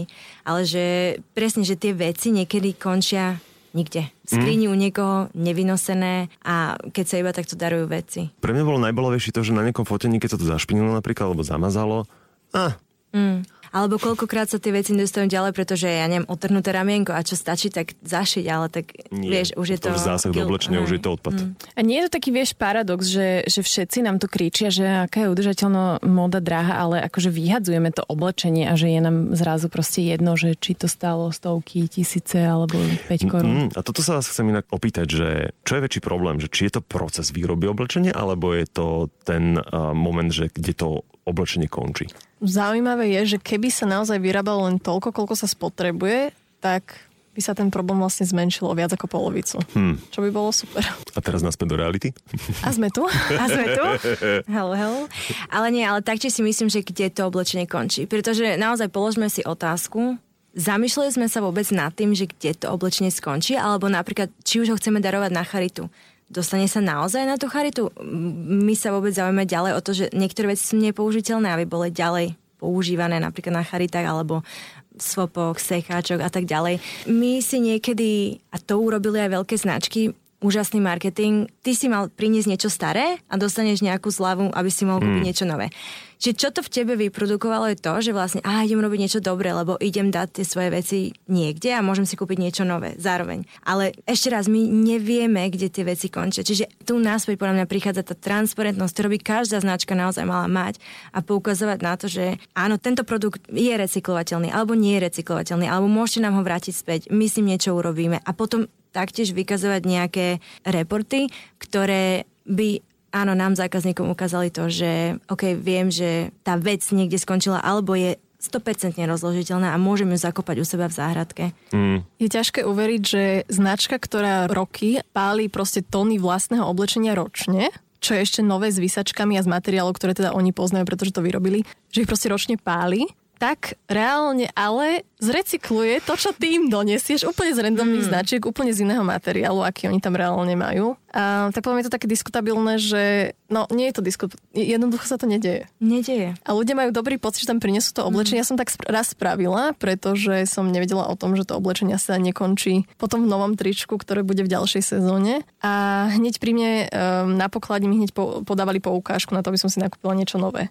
A ja, že ja to nepotrebujem, lebo tu nenakupujem. Už vtedy som bola tak, že som nenakupovala, len som sa proste toho chcela s dobrým svedomím zbaviť. A oni boli úplne v šoku, že som vlastne neprišla len kvôli tomu, že úplne nechápali, že nechcem tú poukážku na to nové oblečenie. Naozaj, že urobíš niečo dobré, ale zároveň to zmažeš. Hej. Plus a minus sa rovná. ale čiže na, už len tomu, či tá produkcia alebo ten post-life, tak ešte raz podľa mňa snažiť sa nakupovať zodpovedne a naozaj materiály, ktoré sú prírodné, aby sa to vrátilo nejako naspäť do tej prírody. Mm. No a na záver tohto najdlhšieho modného podcastu ever. Gratulujeme, že ste to s nami vydržali. Ak to ešte niekto je. Je to ešte niekto? Halo, halo. Halo, halo, halo. Vaša najlepšia modná rada, ktorú môžete dať človeku, ktorý práve teraz pevne verím, že ešte stále počúva. Ťažké. Daj ty najprv, Michal. Moja najlepšia modná rada? Nenakupujte. Ja som si nič nekúpil už čtvrtý rok. A som perfectly fine, perfectly OK. Nechodíš nahý, ako vidíme. Je Ale tu oblečený s nami naozaj. Ob, občas áno a rád. no, no, no. Čo tam Mikina pred dvoma rokmi? uh, myslím, že nenakúpem v reťazcoch. Hej, Aha, že... takto. No. Prepač. Treba to mm. upresniť, lebo potom ti príde XY, Áno. to správa to. To je pre teba. Mm. uh, modná rada. Čo robím ja, tak by som chcela zazdieľať, že naozaj sa snažím, ale ja už sa tak berem trocha aktivisticky, čiže ja naozaj nekupujem ani v týchto reťazcoch, ale snažím sa podporovať udržateľné značky, na ktoré si naozaj šetrím, alebo raz za čas idem do toho sekáču, alebo naozaj medzi kamoškami niekedy si niečo. Áno, mm. to je také milé potom vidieť tie veci na nich a vidieť, ako im sedia inak. U nás v rádiu inak eh, si dievčatá majú takú tradíciu, že si dajú mail, že v piatok všetky donesú všetko a potom sa v tom prehrabkávajú. Oh, je, to, je to veľmi krásny sociálny projekt inak sledovať mm. pri tom. Lebo oni si k tomu aj rozprávajú príbehy, že to mám odtiaľ, to mám odtiaľ, to mám odtiaľ, to mám odtiaľ. Ja som ešte chcela dodať veľmi rýchlo k tomu aktivizmu, lebo veľa ľudí um, má negatívny pohľad na aktivizmus a ja som ho mala kvôli tomu, že veľa ľudí si myslí, že sa musíš proste priviazať k stromu a byť tam, ale keď sa o to začneš zaujímať, tak zistíš, že aj tí, čo sa priviazali k tomu stromu, nám na Slovensku zachránili toľko lesov, že mm. ich práca je naozaj obdivuhodná. Mm. A každý z nás niečo promuje na Instagrame, či už platený, či neplatený, je aktivista. Pretože aktivizmus znamená, že rozprávaš na nejaké témy intenzívnejšie ako bežný človek. Mm. Takže každý máme nejakú tú svoju, o čom proste na už či sociálnych médiách alebo niekde inde hovoríme. A už je na tebe si vybrať, že chceš byť proste aktivista za kapitalizmus a za ten taký nekonečný konzum, alebo za niečo, čo má reálne zmysel. Takže iba toľko k tomu. A moja rada veľmi počkej, rýchla... Počkej, počkej. Ja, ja som sa inak vydesel, keď som robil uh, počas uh, karantény um, live stream s Babsi Heribanovou, ktorá povedala, že a ty si aktivista, že preboha, čo si to povedala? Ja som také. Ja som tak ale, tak, ale nemáte práve, že pocit, že aktivista, aspoň ja tu mám, že ja si vážim tých ľudí, lebo potom oni aj ten životný štýl majú taký, že idú nejakým príkladom alebo chcú ďalej rozdávať tie vedomosti a... Len to má jednoducho tú zlú ja konotáciu, že, že, že to mm-hmm. nerobí dobrú krok, keď ťa niekto tituluje ako aktivista, lebo v tom prípade si freak, vieš. Áno, to nie presne, že si myslíš, že si proste šibnutý, alebo že si extrémista, ale niekedy treba... extrémista, šibnutý mi nevadí, ale... šibnutý sme všetci. ale na to hrdí. Skôr ten extrémizmus mne v tom asi vadí. No lebo na Slovensku má extrémizmus ešte ďalšiu konotáciu a tá teda vôbec nie je sexy. Tu budeš rozobrať v inom podcaste. To som už rozoberal. Už si rozoberal. Tvoja rada? Moja rada je, že si pozrite dokument The True Cost. Mm. Nepíšte mi, kde ho nájdete, pretože keď objavíte Google, to proste nájdete aj sami. A dá sa proste pozrieť na rôznych stránkach, takže odporúčam pozrieť si to a potom myslím si, že eh, to bude dostatu. Ak ste počuli tento celý podcast, tak si myslím, že plus ešte ten dokument bude dostačujúci na to, aby ste si rozmysleli svoje ďalšie akcie. A ešte ak jeden dokument, tak Blue River, uh, modrá rieka, ktorá je vlastne o džíncoch. A preto ja už nenosím džínsy 3 roky. A ja si tiež nechcem kupovať už nové džínsy, mm. pretože to obsahuje veľké množstvo chemikálií a tento dokument je dokonca aj na veľmi známej platforme, na ktorej sa tiež ľudia živia tým, že natáčajú videá. Zadarmo. To bolo krásne, YouTube si mohla povedať. To mala byť, to mala byť hádanka. Vie, ľudia písali. Vygooglujte si na ktorej Čo si platforme. tu aj myslela? DM, DM. A ja mám také, že keď si to celé vypočujete až sem, pozrite si True Cost. Uh, Príde si o certifikátoch. a moja vec, ktorá pre mňa veľmi dôležitá, je byť na seba láskavý. A myslím to v zmysle, že keď vás náhodou prepadne uh, depka, smutok, plač, čokoľvek, že čo všetko máte robiť a aké je to vlastne ako náročné, tak normálne len nádych, výdych a vyberte si jednu maličkú vec a tu proste správte len prednes a uvidíte, čo sa stane zajtra. Čiže pre mňa taká tá sebaláska proste v tom, že totižto myslím si, že ľudia oveľa radšej nasledujú ľudí, ktorí vyzerajú, že sú spokojní s týmto uh, životným štýlom ako tí, ktorí sú uplakaní a celý v strese z toho, že aj tak zomreme. Čo je pravda. Akákoľvek maličko sa počíta. Ešte raz? Every individual matters. Že každá maličko sa počíta za zlepšenie. Jeden taký pekný citát bol k tomu, čo si povedala, že nekupuj si jeansy, kúp si cheesecake. Ale vegánsky. Som chcela povedať. Ako inak. Sabo, sebou. Ak vás téma udržateľnosti v móde zaujíma, tak Inštitút cirkulárnej ekonomiky vydal publikáciu spolu s platformou rozvojových organizácií Umbrella. Ich spolupráca ponúka naozaj ucelený pohľad na páčivé problémy a možné riešenia. A to nie len z pohľadu dosahu na životné prostredie, ale rovnako na ľudské práva a práva zvierat. Materiál nájdete na stránke incien.sk. Mňa na sociálnych sieťach, aj na Facebooku, aj na Instagrame nájdete ako MXSABO. Opäť sa teším na vašu spätnú väzbu a vopred ďakujem za každé jedno zdieľanie tejto epizódy. Ja som Mišo Sabo a vy ste dopočúvali ďalšiu časť môjho podcastu. Bude mi cťou, ak sa prihlásite na jeho odber cez digitálne platformy Spotify, Google alebo Apple Podcast, aby vám neušli ani ďalšie vydania, ktoré vychádzajú vždy v stredu na poludne. Sabo.